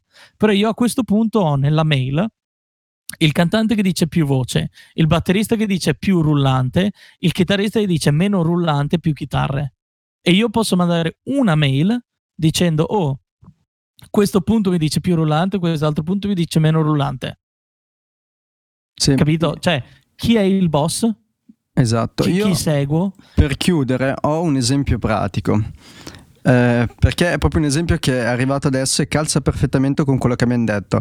È un esempio di un errore che ho fatto. Allora, io adesso l'ho, l'ho già detto ieri, Edo, sto utilizzando questo, questa piattaforma che si chiama Feedback per la relazione clienti. Al posto di inviare MP3 e WeTransfer, in questa piattaforma posso invitare i clienti, posso caricare le preview e i mix. Sì, e- sì, sì, conosco. Esatto. E ho fatto l'errore di caricare dei mix Lecchino già massimo. finiti di questo progetto. Eh, già finiti che hanno validato, hanno validato sia la band sia il produttore, di caricarli su feedback e di dargli gli accessi alla band. E cosa è successo? Che loro stanno finendo ad ascoltare le preview e poi anche io utilizzo il sistema di c'è uno solo che mi dice le revisioni. E adesso c'è il batterista della band che avendo i permessi dei mix finiti, che non sono tutti, sono 8 su 10 brani di questo album, si è ascoltato un vecchio mix che ho esportato addirittura in data eh, gennaio, addirittura questo, per ormai è un doppio album questo progetto.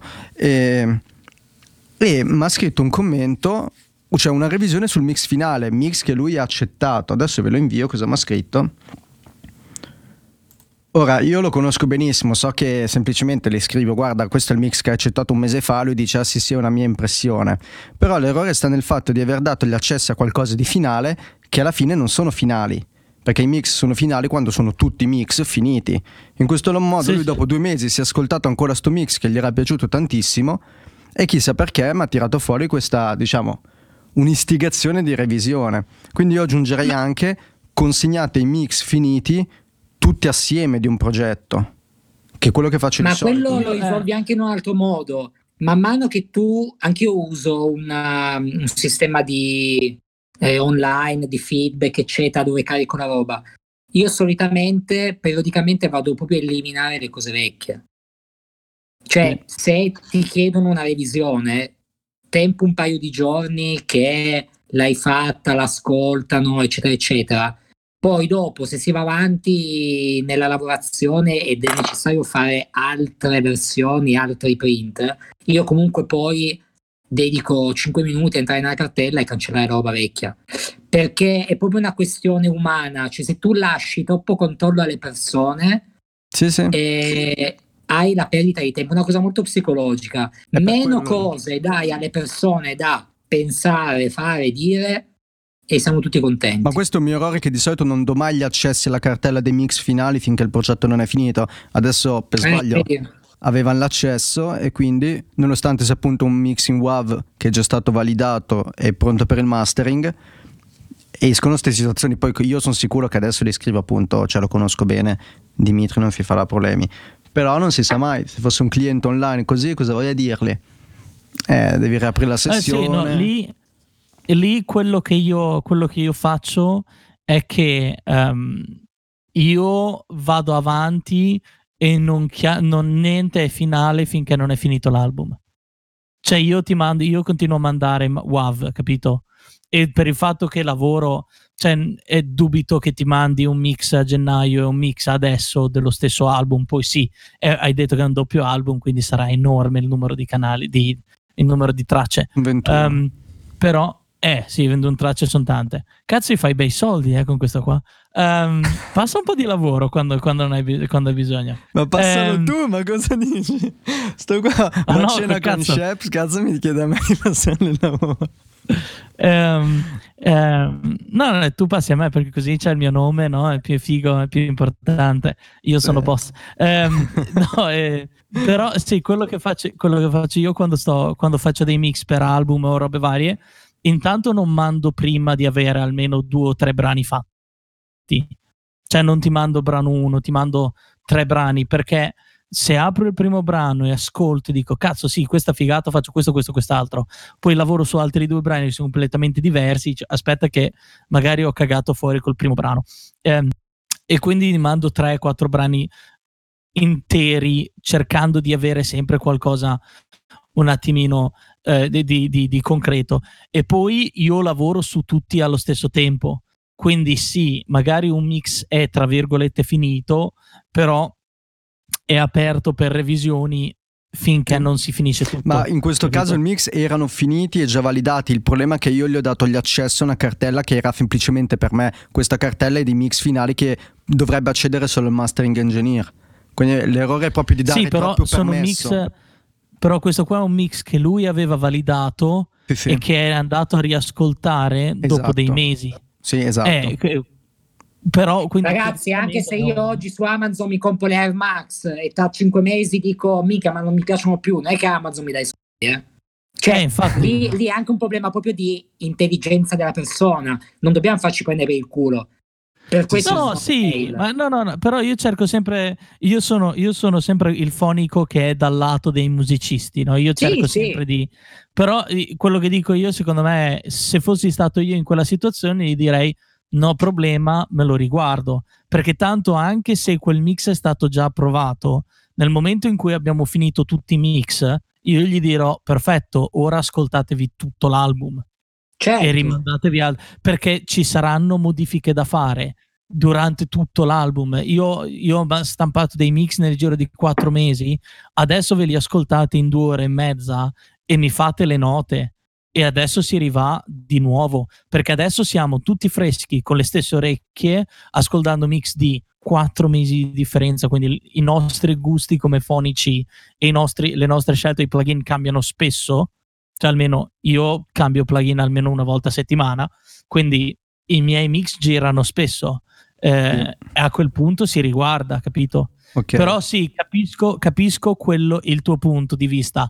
Diciamo che non, non sono pienamente d'accordo Sì. con il dire. Il mio è un "Oh, caso hai già-" molto speciale, cioè comunque una band che conosco, c'è comunque un produttore, però è- può essere anche una soluzione eh, efficace, cioè soprattutto in un doppio album com- come questo, dici ok sono tutti a posto, adesso mettetevi lì in cerchio anni 70 con un giradischi virtuale e sentitevi tutto il disco Tanta LSD e via. e via. Comunque, adesso archiviamo sto secondo punto per arrivare ad entrarci nei punti salienti, cioè terzo punto, e questo è riferito in generale, è riferito a un, un home producer, eh, un produttore artistico che deve seguire una band, che deve costruire uno studio magari o che deve affittare uno studio, come scegliere il proprio equipaggiamento, che criteri seguire per l'acquisto di gear e come deve cambiare il nostro approccio in funzione della nostra situazione, in funzione dei nostri bisogni e del nostro contesto. Chi si vuole lanciare? Facciamo, facciamo Gianluca prima, perché Gianluca lavora molto con delle band, nel è inclusa anche la Do. Sì, chiamiamola di sì. Però Vai, Gianluca la lavora Do. con, con molti artisti meno, eh, cioè molto più locali, dove devi aiutare a Giovani farsi delle registrazioni a casa. Sì, e poi, se non mi ricordo male, quando parlavi della tua band, per- avevi anche detto però che hai comunque della gente che conosci che si fa registrazioni a casa sua. Quindi Yes. se riesci magari... Eh, eh, e poi, poi eh, sono cose comunque dove si va a guardare. Io ho molti amici che hanno registrazioni a casa, quindi parlerò magari di quello anch'io, però mi, mi sembrava interessante sapere dal tuo punto di vista di riperiano con contatti. Allora, quello che succede soprattutto in questo periodo non ve lo dico neanche che cosa succede col, con gear che gli serve alla gente per registrarsi in casa. Però fondamentalmente io, come detto- come già detto, registro molti rapper, allora, fuori da quelli che vengono da me a registrare, che va bene. Alcuni però, o per necessità o per comodità, si vogliono registrare da soli a casa. E praticamente nel 90% delle volte questi non è che hanno tutta questa disponibilità economica o comunque non vogliono spendere tutti questi soldi per comprarsi eh, chissà che cosa o comunque qualcosa anche di, di medio magari. Quindi il 99% dei miei consigli sono eh, la Behringer e la 202 HD, eh, il BM800 se proprio sono in bolletta o il eh, Rode NT1A. Cioè io ormai sono abituato che la gente mi, mi arrivano i- i- le registrazioni fatte con queste cose che di solito è il file wave del- della base, quattro tracce di voce e poi mixo. Ehm, poi vabbè dipende, alcuni vogliono le cuffie, molto spesso so- consiglio solo le, le 681 perché vanno bene un po' per tutto, eh, oppure le- quelle chiuse che ora non mi ricordo, le 330, pare? No, le 330 sono aperte. Le 30 Sei- sono sei quelle 60 e aperte. 662. 660. 662. Eh, quindi praticamente il 99% dei casi è questo. Sulla uh, questione band, mh, con la mia registriamo fuori perché non abbiamo attrezzatura e registro, ogni tanto può capitare che registro gente eh, che fa tipo chitarra e cose del genere e comunque capita che mi chiedano poi di registrarsi da soli e ho consigliato pure un paio di volte, mi pare un, un Aston, una volta sì, e lo, lo compro poi. Però effettivamente la base è l'NT1A con la, con la Behringer cioè il 99% delle volte.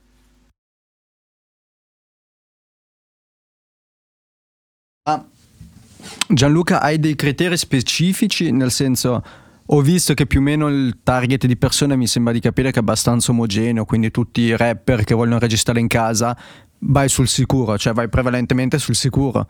Sai che sta roba funziona, li consigli questa. Esatto, sì. Cioè, è facile da usare, eh, l'attacchi funziona la Behringer, alla fine conti non è manco una di quelle schede che, che ci stanno sti driver che si impicciano e fanno. L'attacchi, usi i driver nativi, perfetto. E il programma di solito è la cosa un po' più tragica che non lo sanno usare alcune volte, quindi bisogna un attimo linkargli qualche tutorial o spiegargli qualcosina così.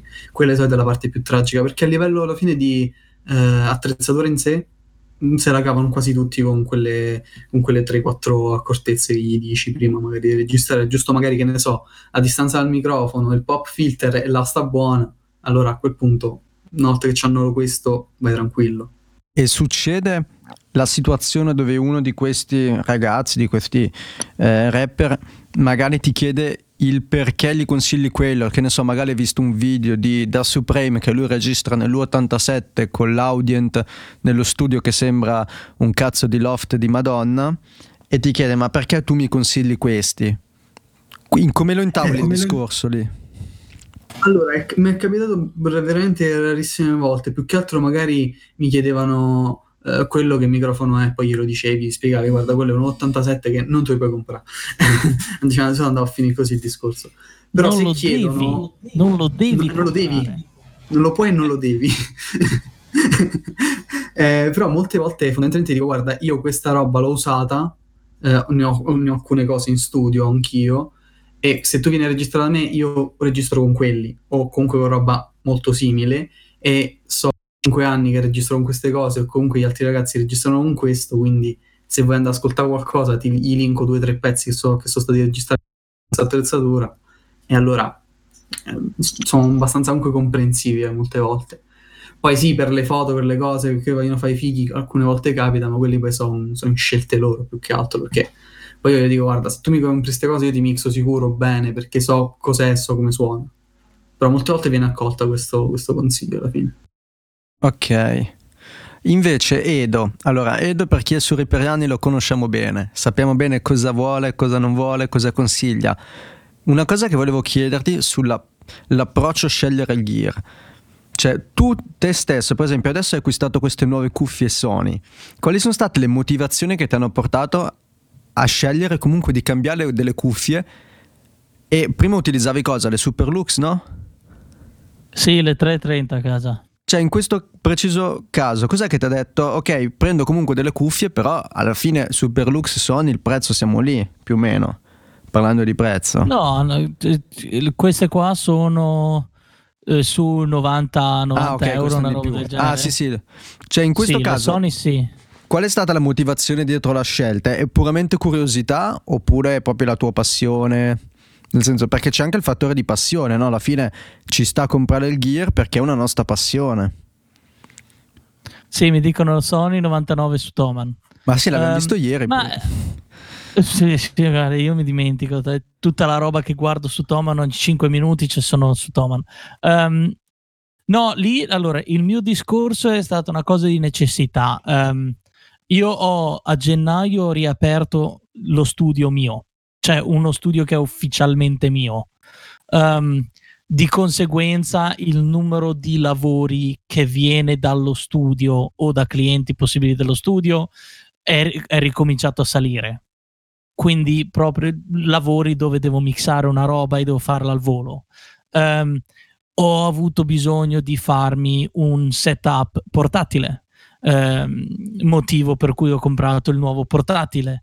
Um, ho avuto, diciamo, ho avuto bisogno di ricostruirmi tutto un setup um, e uh, le 330 non sono male eh, come cuffie, suonano molto bene, però uno hai bisogno di un ampli cuffie che spinge uh, perché sono belle dure. Hanno, cioè, l'impedenza credo sia una roba tipo 250, 300 ohm. No, 150 Quindi, le 330. Sono 150? Sì, le sto leggendo mm. proprio da, da qui. Ah, ok. Eh, comunque, sì, 200, 150 sono comunque no, scusa, non poco. 2 per 150, quindi 300. Ah, ecco. No, sì, scusa, adesso eh... suona già molto. Oh, eh, cioè, apri Thomas, c'è scritto, eh? No, Mica perché sia... sono in parallelo le due cuffie, quindi è 140. No, no, no, no aspetta. No, sì, 300. Sono in serie. Cazzo, è il gioco delle tre campanelle. Sì, infatti. Um, impedenze sono 150 ohm, saranno 150 lato. Sì, Quindi però ca- devi, devi guardare se sono in serie o in parallelo i due. Perché eh, se infatti, sono in serie sono 300, se sono in parallelo sono 75. Ragazzi, chiamata importante, se serve qualcosa scrivetevi. Sì, tranquillo. Uh, sì, comunque saranno tra i 200 e i 300. Cioè, se sono in parallelo... Comunque sono due. Sono due. Sono due, sono due. Perché sono, sono delle... una replica delle Bayer Dynamic. Cioè, sì, sì. Boh, comunque sono due. Esatto. Sono due, va, finita. Ah, so, no, no, sono due, cioè come cuffie non sono facili da spingere. Um, le, um, le, Sony sono 63 ohm, quindi non è che siano. Um, sono chiuse, quindi io posso mixare sul treno, in studio, a casa, dove cazzo mi pare eh, e quindi non ho problemi su quello. Sono più comode da tenere in testa rispetto alle 330 eh, e come suono sono molto più simili al suono che piace sentire a me. Um, semplicemente perché a me piace sentire roba brillante con non troppe basse e io so che se il mix suona bene su quelle probabilmente suona meglio su suona meglio su altri, cioè suona bene su altri sistemi. E diciamo che è un ascolto che è più naturale per me, motivo per cui ho dovuto fare il cambio su quello.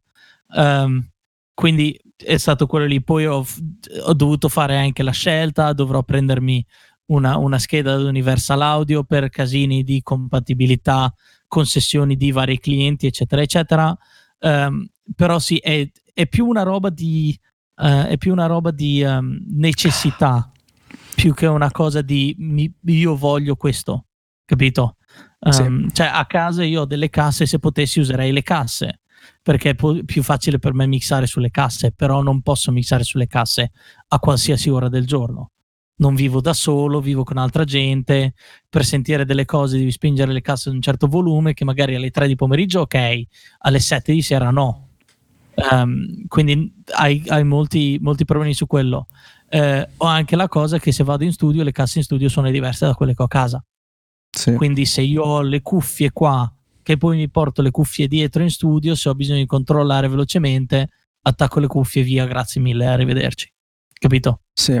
Max, eh, invece, ho una domanda per te, un po' bastarda. Quali sono per te i tre fattori che un, un riperiano o comunque uno che, che si è approcciato al mondo dell'home studio deve valutare quando acquista un gear, sia esso una cuffia, una DAW, un amplificatore esterno. Cioè, ci, ci sono tre fattori, delle cose veramente importanti che bisogna sempre valutare prima di fare acquisti scellerati o magari acquistare un qualcosa che eh, non ha un rapporto qualità-prezzo soddisfacente. Eh, sì, cioè, eh, ma riperiamo, riperiamo principiante non, non principiante, cioè per esempio è, il, è, è, l'approccio che uso proprio io ancora oggi quando faccio acquisti. Cioè tendenzialmente eh, io compro con un concetto easy easy easy. Io compro la migliore attrezzatura che posso permettermi per fare al meglio quello che faccio di più.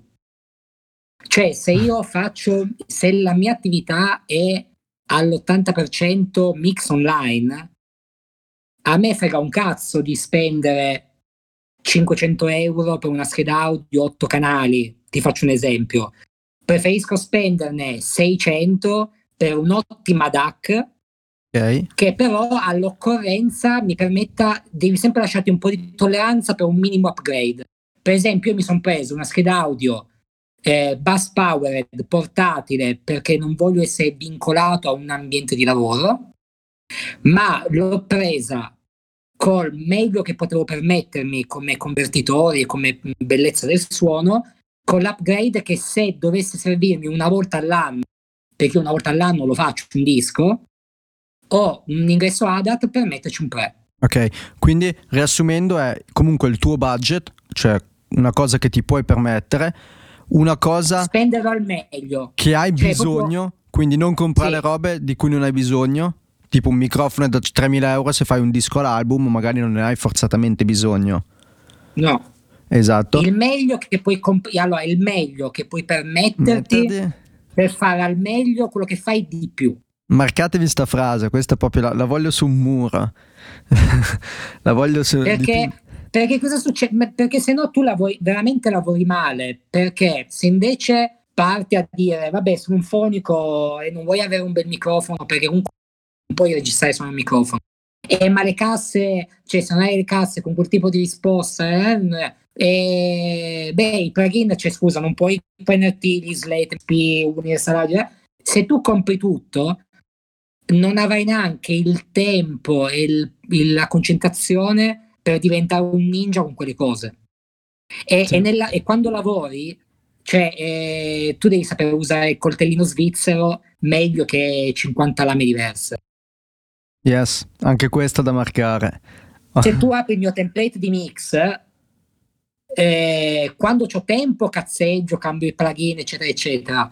Ma il mio template ha i plugin che io in 20 secondi ormai uso da 5 anni perché devo ottenere un risultato veloce. Quando poi ho il tempo, posso permettermi di sperimentare un'alternativa. Ed è importante perché quando hai tempo, sperimenti, poi scopri delle cose che poi entrano quelle nel template, ne escono altre. Tipo, io fino all'altro ieri non mi cagavo la mandata parallela del mix nell'Apex perché in casa non avevo un Apex. Ed mi ha fatto la testa così. Mi sono studiato due giorni il manuale dell'Apex Prego. Oggi mi sono fatto il mio Apex, suona da paura, Grande. ma avevo il tempo perché sono in quarantena. Quando sono in quarantena, l'ha detto anche fa nel video ieri, fai palestra, fai muscoli perché poi spacchi il culo quando è finito. Ok, ora mi piacerebbe approfondire la DAO, perché la DAO è sempre è una di quelle cose che per anni abbiamo, abbiamo lottato sul canale Telegram di Riperiani, perché spesso succede questo, cioè spesso io mi trovo con persone che usano una DAO e riescono a fare un prodotto, ma non riescono a gestire il software con cui lo fanno. Quindi spesso investono un casino di tempo perché non riescono a trovare funzionalità, perché non le conoscono, o spesso magari hanno problemi banalissimi che si potrebbero risolvere con un leggere il manuale di qualsiasi DAO, non solo di Reaper, e non lo fanno. E quindi quando uno mi chiede Teo, ma che DAO devo scegliere? Cioè, tu sei su Reaperiani, quindi mi consigli Reaper, ma perché? Io alla fine non è che consiglio a tutti Reaper, però lei, li consiglio, se scegliete una DAO, fate in modo di conoscerla bene, fate in modo di non darmi motivi per dovervi, dovervene consigliare un'altra. Quando arriva uno e mi dice, ah, ma io uso FL Studio mi trovo benissimo, e dopo due mesi mi scrive, eh, ma FL Studio ha un problema, non riesco a esportare in stereo, cioè mi è capitato, uno mi ha scritto, non riesco a spostare in stereo da FL Studio. È un'opzione nel file render stereo mono. Però non sei Bella impegnato a, a trovare l'opzione e quindi alla fine io gli dico ma scusa ma allora perché utilizzi FL Studio se non ti impegni nemmeno a capire come funziona voi come la pensate? io penso che qualsiasi DAO va bene se la conosci bene qualsiasi DAO è consigliabile se sai come sfruttarla al meglio però ti devi impegnare E dove vai tu o vado io? Ah, ah, non lo so, sì, posso andare. Ehm, Io ce l'ho la mia risposta e poi. sì, il discorso è anche abbastanza semplice, cioè usa quello che riesci a eh, quello che riesci a usare e quello che riesci a permetterti intanto. Eh, perché eh, se vogliamo fare un salto nei costi dei software, eh, c'è tipo Ableton eh, Live completo, perché la gente dice Ableton, Ableton è la marca, è come dire Avid, Avid è una marca, il software si chiama Live, Live completo sono tipo 800 euro, Cubase credo Mille sia quasi. sui... Eh, quasi 1000. Ehm, Pro Tools all'epoca costava 700-800 euro per comprarsi una licenza di Pro Tools non HD. Eh, adesso sono 20-26 euro al mese, 25 euro al mese. Sì, Um, 25 singolo, se fai l'abbonamento diventano poi, cioè 30 singolo, se fai l'abbonamento sto dicendo una 24. Eh, eh, e poi sono 60 qualcosa se vuoi HD. Sì. Ehm, eh, Reaper, oh, Reaper c'ha il- sono 60 dollari più VAT, più IVA. Sì. Ehm, F- FL non so quanto costi. Anche lì ci ehm, sono vari Studio. One. FL costa tanto, ma c'è una figata. Quando lo compri, FL ti dà gli aggiornamenti a vita. Sì. Cioè, se tu hai Ah, comprato bello. FL ve- 20, 12, adesso non mi ricordo, tu spendi un botto di soldi, ma tu non hai comprato il programma, tu sei diventato cliente FL. Tu lo sai che io ho una licenza di FL Studio 4 da qualche eh, si parte a chiamava ancora Fruity Loops. E quando Sì. ancora si comprava Fruity Loops. Quando ancora si comprava Fruity Loops. Ah, adesso devo, devo andare a guardare se ce l'ho ancora, se la trovo lì in culo e dico adesso voglio mia Enrico ha detto una cosa perenne. giustissima, è che lui sente ancora tantissimo gente che dice che il suono di Pro Tools è migliore perché Pro Tools Così, è, tu- Aviomat. È tuttora ed è sempre stata il leader mondiale delle DAW in tutti gli studi di Adesso ci arriviamo, adesso ci arriviamo. È stupendo. Cioè, vediamo che su questo siamo caldi, io e tu siamo caldi su questo. no, eh, no il, il discorso è molto semplice.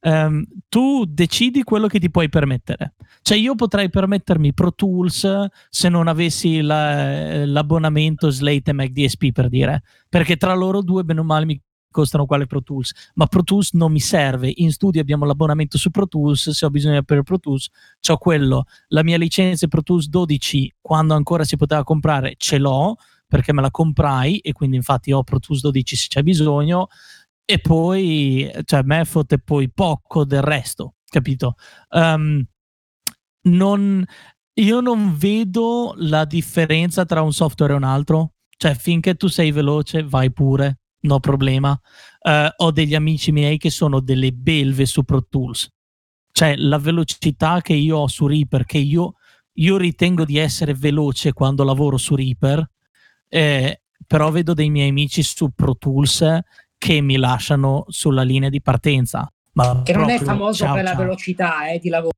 Assolutamente, Beh, ha, ha delle cose carine tipo eh, tutti, tutti i, i- modifica- i modifier dei, dei click, eh, shift e alt e cambi la roba solo di quello che hai selezionato, alt cambi la roba di tutto. Ah, delle Eh, belle cose. metti- cioè, è, è figo, è figo.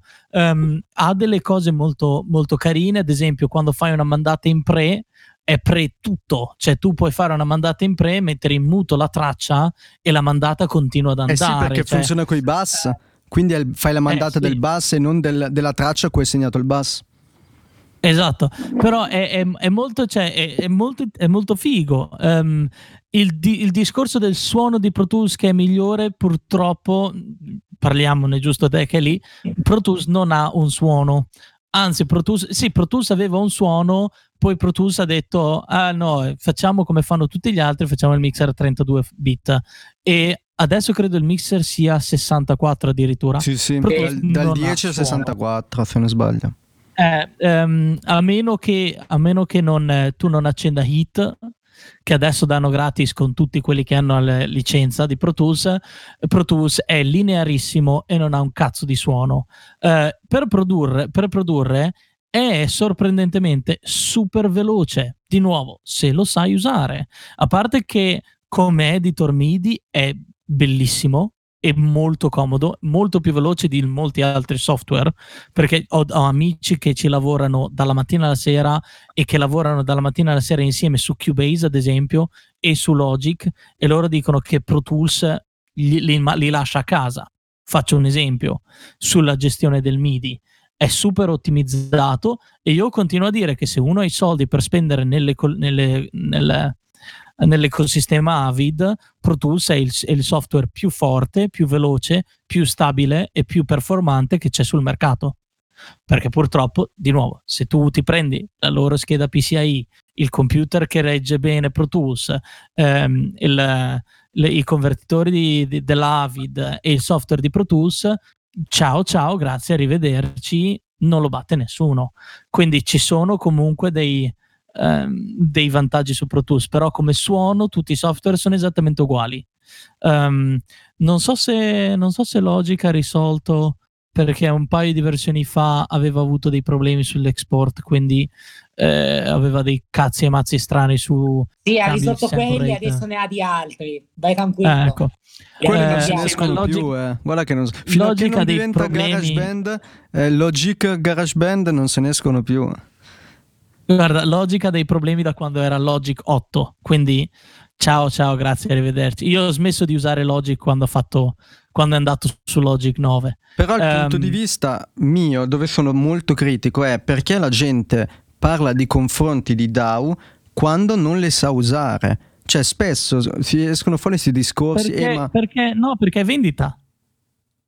Perché è, è, è, la vendita del software, cioè tu sei fanboy di un software. Cioè, io vado come assistente negli studi a Losanna, al Flon, usano ovviamente Pro Tools.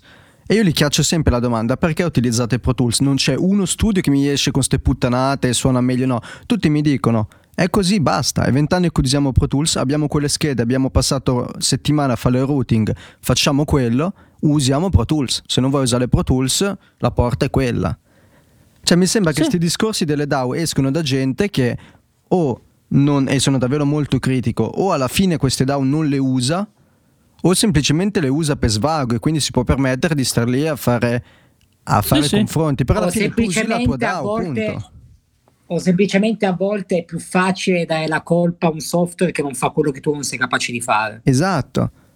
Che è la cioè questione del plugin, è la questione del microfono, cioè se tu sai usare uno strumento, lo strumento funziona.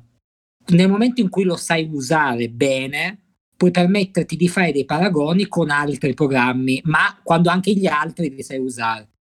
Il problema è che quando qualcuno critica un software senza conoscere appieno le potenzialità, e molto spesso è, un, è, una gabbia psicologica del fatto che, che tu come produttore fonico, musicista in generale, come utilizzatore, c'è qualcosa che a te sta sfuggendo eh, e esatto, quindi non, sì. non, risol- non togli la soluzione del programma. Cioè, se io non so che se io non so riconoscere una, un, un rullante fuori fase e controfase, non potrò lamentarmi del fatto che Pro Tools mi sta in culo che nativamente nel mixer non hai il pulsantino per invertire la fase, ma devi metterci un plugin. Cioè, un po' il, il senso è quello, cioè devi avere un devi essere preparato tu prima per mettere alla prova qualcos'altro. Sì, perché poi invece se si guarda dall'aspetto proprio di eh, user experience, cioè quando si va ad analizzare non le opinioni da, della gente, ma si fanno dei test pratici su come la gente utilizza le DAW, ti rendi conto che sono software che sono a livello concettuale sono indietro di vent'anni perché si basano tutti, quasi tutti, soprattutto Pro Tools Logic, sul replicare eh, flussi di segnali delle console analogiche. Ed è ancora sì, quello che infatti... Pro Tools si vanta di fare, cioè quando tu apri il supporto di Pro Tools ti dice guarda noi vogliamo replicare una console e una tape machine. E che quindi... è quello che sta facendo Universal Audio con Luna. Esatto. E vogliono essere il nuovo Pro Tools. E se tu l'analizzi proprio da parametri di UX che adesso non spiego perché è un argomento non inerente alla musica, ti accorgi che questi software sono stramaledamente poco intuitivi. Sono intuitivi per noi che, li, che, li, che, li, conosciamo, ma in verità non sono per nulla intuitivi. Hanno dei concetti che con l'introduzione di, appunto, del nuovo design, smartphone, tablet, eh, il touch, le, i nuovi metodi di interazione, sono completamente eh, vecchi e soprattutto che eh, è semplicemente l'esperienza dell'utilizzatore che determina il successo di utilizzare il software o no. Ma, ma anche un'altra roba, hai centrato, Teo, hai centrato una cosa bellissima. Le nuove generazioni di produttori, musicisti e fonici non hanno idea, cioè non vivono quotidianamente quello che si faceva vent'anni fa con un software. Infatti, la maggior parte dei producer oggi utilizza Live ed FL Studio, che non c'entrano un cazzo col flow tipico di uno studio di registrazione. Ma perché ad oggi non c'è più lo studio di registrazione. Non venderai mai ai beatmaker in cameretta il software figo perché replica esattamente il percorso che faceva il nastro nel banco vent'anni fa. Perché non gli, non gli interessa un cazzo. Sì. Non hanno proprio io, quello. io su questo posso darti assolutamente ragione perché in studio da noi abbiamo un setup fatto per registrare 56 ingressi, 56 uscite su um, stanze diverse, sistemi, cuffie per orchestre, eccetera, eccetera. E poi quando la gente che fa hip hop o fa sessioni dove hai un microfono e stanno facendo un beat e loro devono registrare una persona che canta, ci sono casini su casini perché non lo sanno usare. Perché a loro vogliono, si portano il portatilino, attaccano la scheda USB e, e attaccano il microfono sopra, metti le cuffie e registra. Purtroppo vogliono quelli. Noi abbiamo un banco a 40 canali, schede audio su interfacce MIDI e su vari stream separati. Eh? Eh, scusa, non MIDI, MADI. E cioè nel momento in cui gli dici, ah sì, è tutto su MADI, ciao, li hai persi. E non, capito? E non, non gliene Eh, fotte un cazzo. così. Sì, sì, infatti io lo sto dicendo al, al, al mega boss, gli, dico, gli ho detto, guarda, tu prenditi una Twin, ti prendi una Twin Thunderbolt e gli dici, gliela metti a disposizione e quando loro si vogliono fare le loro sessioni, vengono con il loro portatilino, si attaccano alla Thunderbolt della Twin, attaccano il loro il microfono a direttamente a quella e c'hai il pre-NIV figo e loro hanno il loro portatilino e la- l'uscita di quella la metti nella patch bay la attacchi alle casse fine Mm. A me, a me in studio è capitata la, la stessa cosa, ne parlavo proprio con Edo circa un mese fa, prima che scoppiasse questa epidemia. E sono diventato studio manager di un posto da un paio di mesi, sto ricablando tutto. Abbiamo fatto con Edo un progetto della Madonna per far convivere la, l'attrezzatura che mi sono trovato lì, che è stato un investimento grosso, un sistema Pro Tools con le schede Avid, il programma, il C24, eccetera. Quindi non è che arrivo io, boh, ciao, cambiamo tutto. Purtroppo No, devi c'è con solo, quello. solo tra le carte e, e convertitori cazzo siamo cioè sei sui 15.000. 30.000 euro eh 15.000 Ah, quindi- e 12 del banco, che adesso vale Eh. un cazzo, però eh, costava quello. Eh, sì. Però abbiamo i maestri di canto che lì fanno anche casting per eh, X Factor, puttanate così, e chi viene a fare i casting e il vocal coach, niente, lui vuole l'attacco per avere il suo Mac eh, per usare il Neumann. E ho dovuto pensare, come ha detto Edo, adesso di far comprare una cazzo di Twin da attaccare al Mac e quando arrivano loro mettono il portatile e, e fanno quello, perché non, non capiscono il reale valore di tutto quello che potrebbero sfruttare. Devi dargli quello che hanno bisogno, pu- non c'è niente da fare. Ok, sì. Boh, per le DAO penso che si potrebbe... Ah, è arrivato Max, ciao Max. Eh, per le DAO penso che si potrebbe parlare per ore.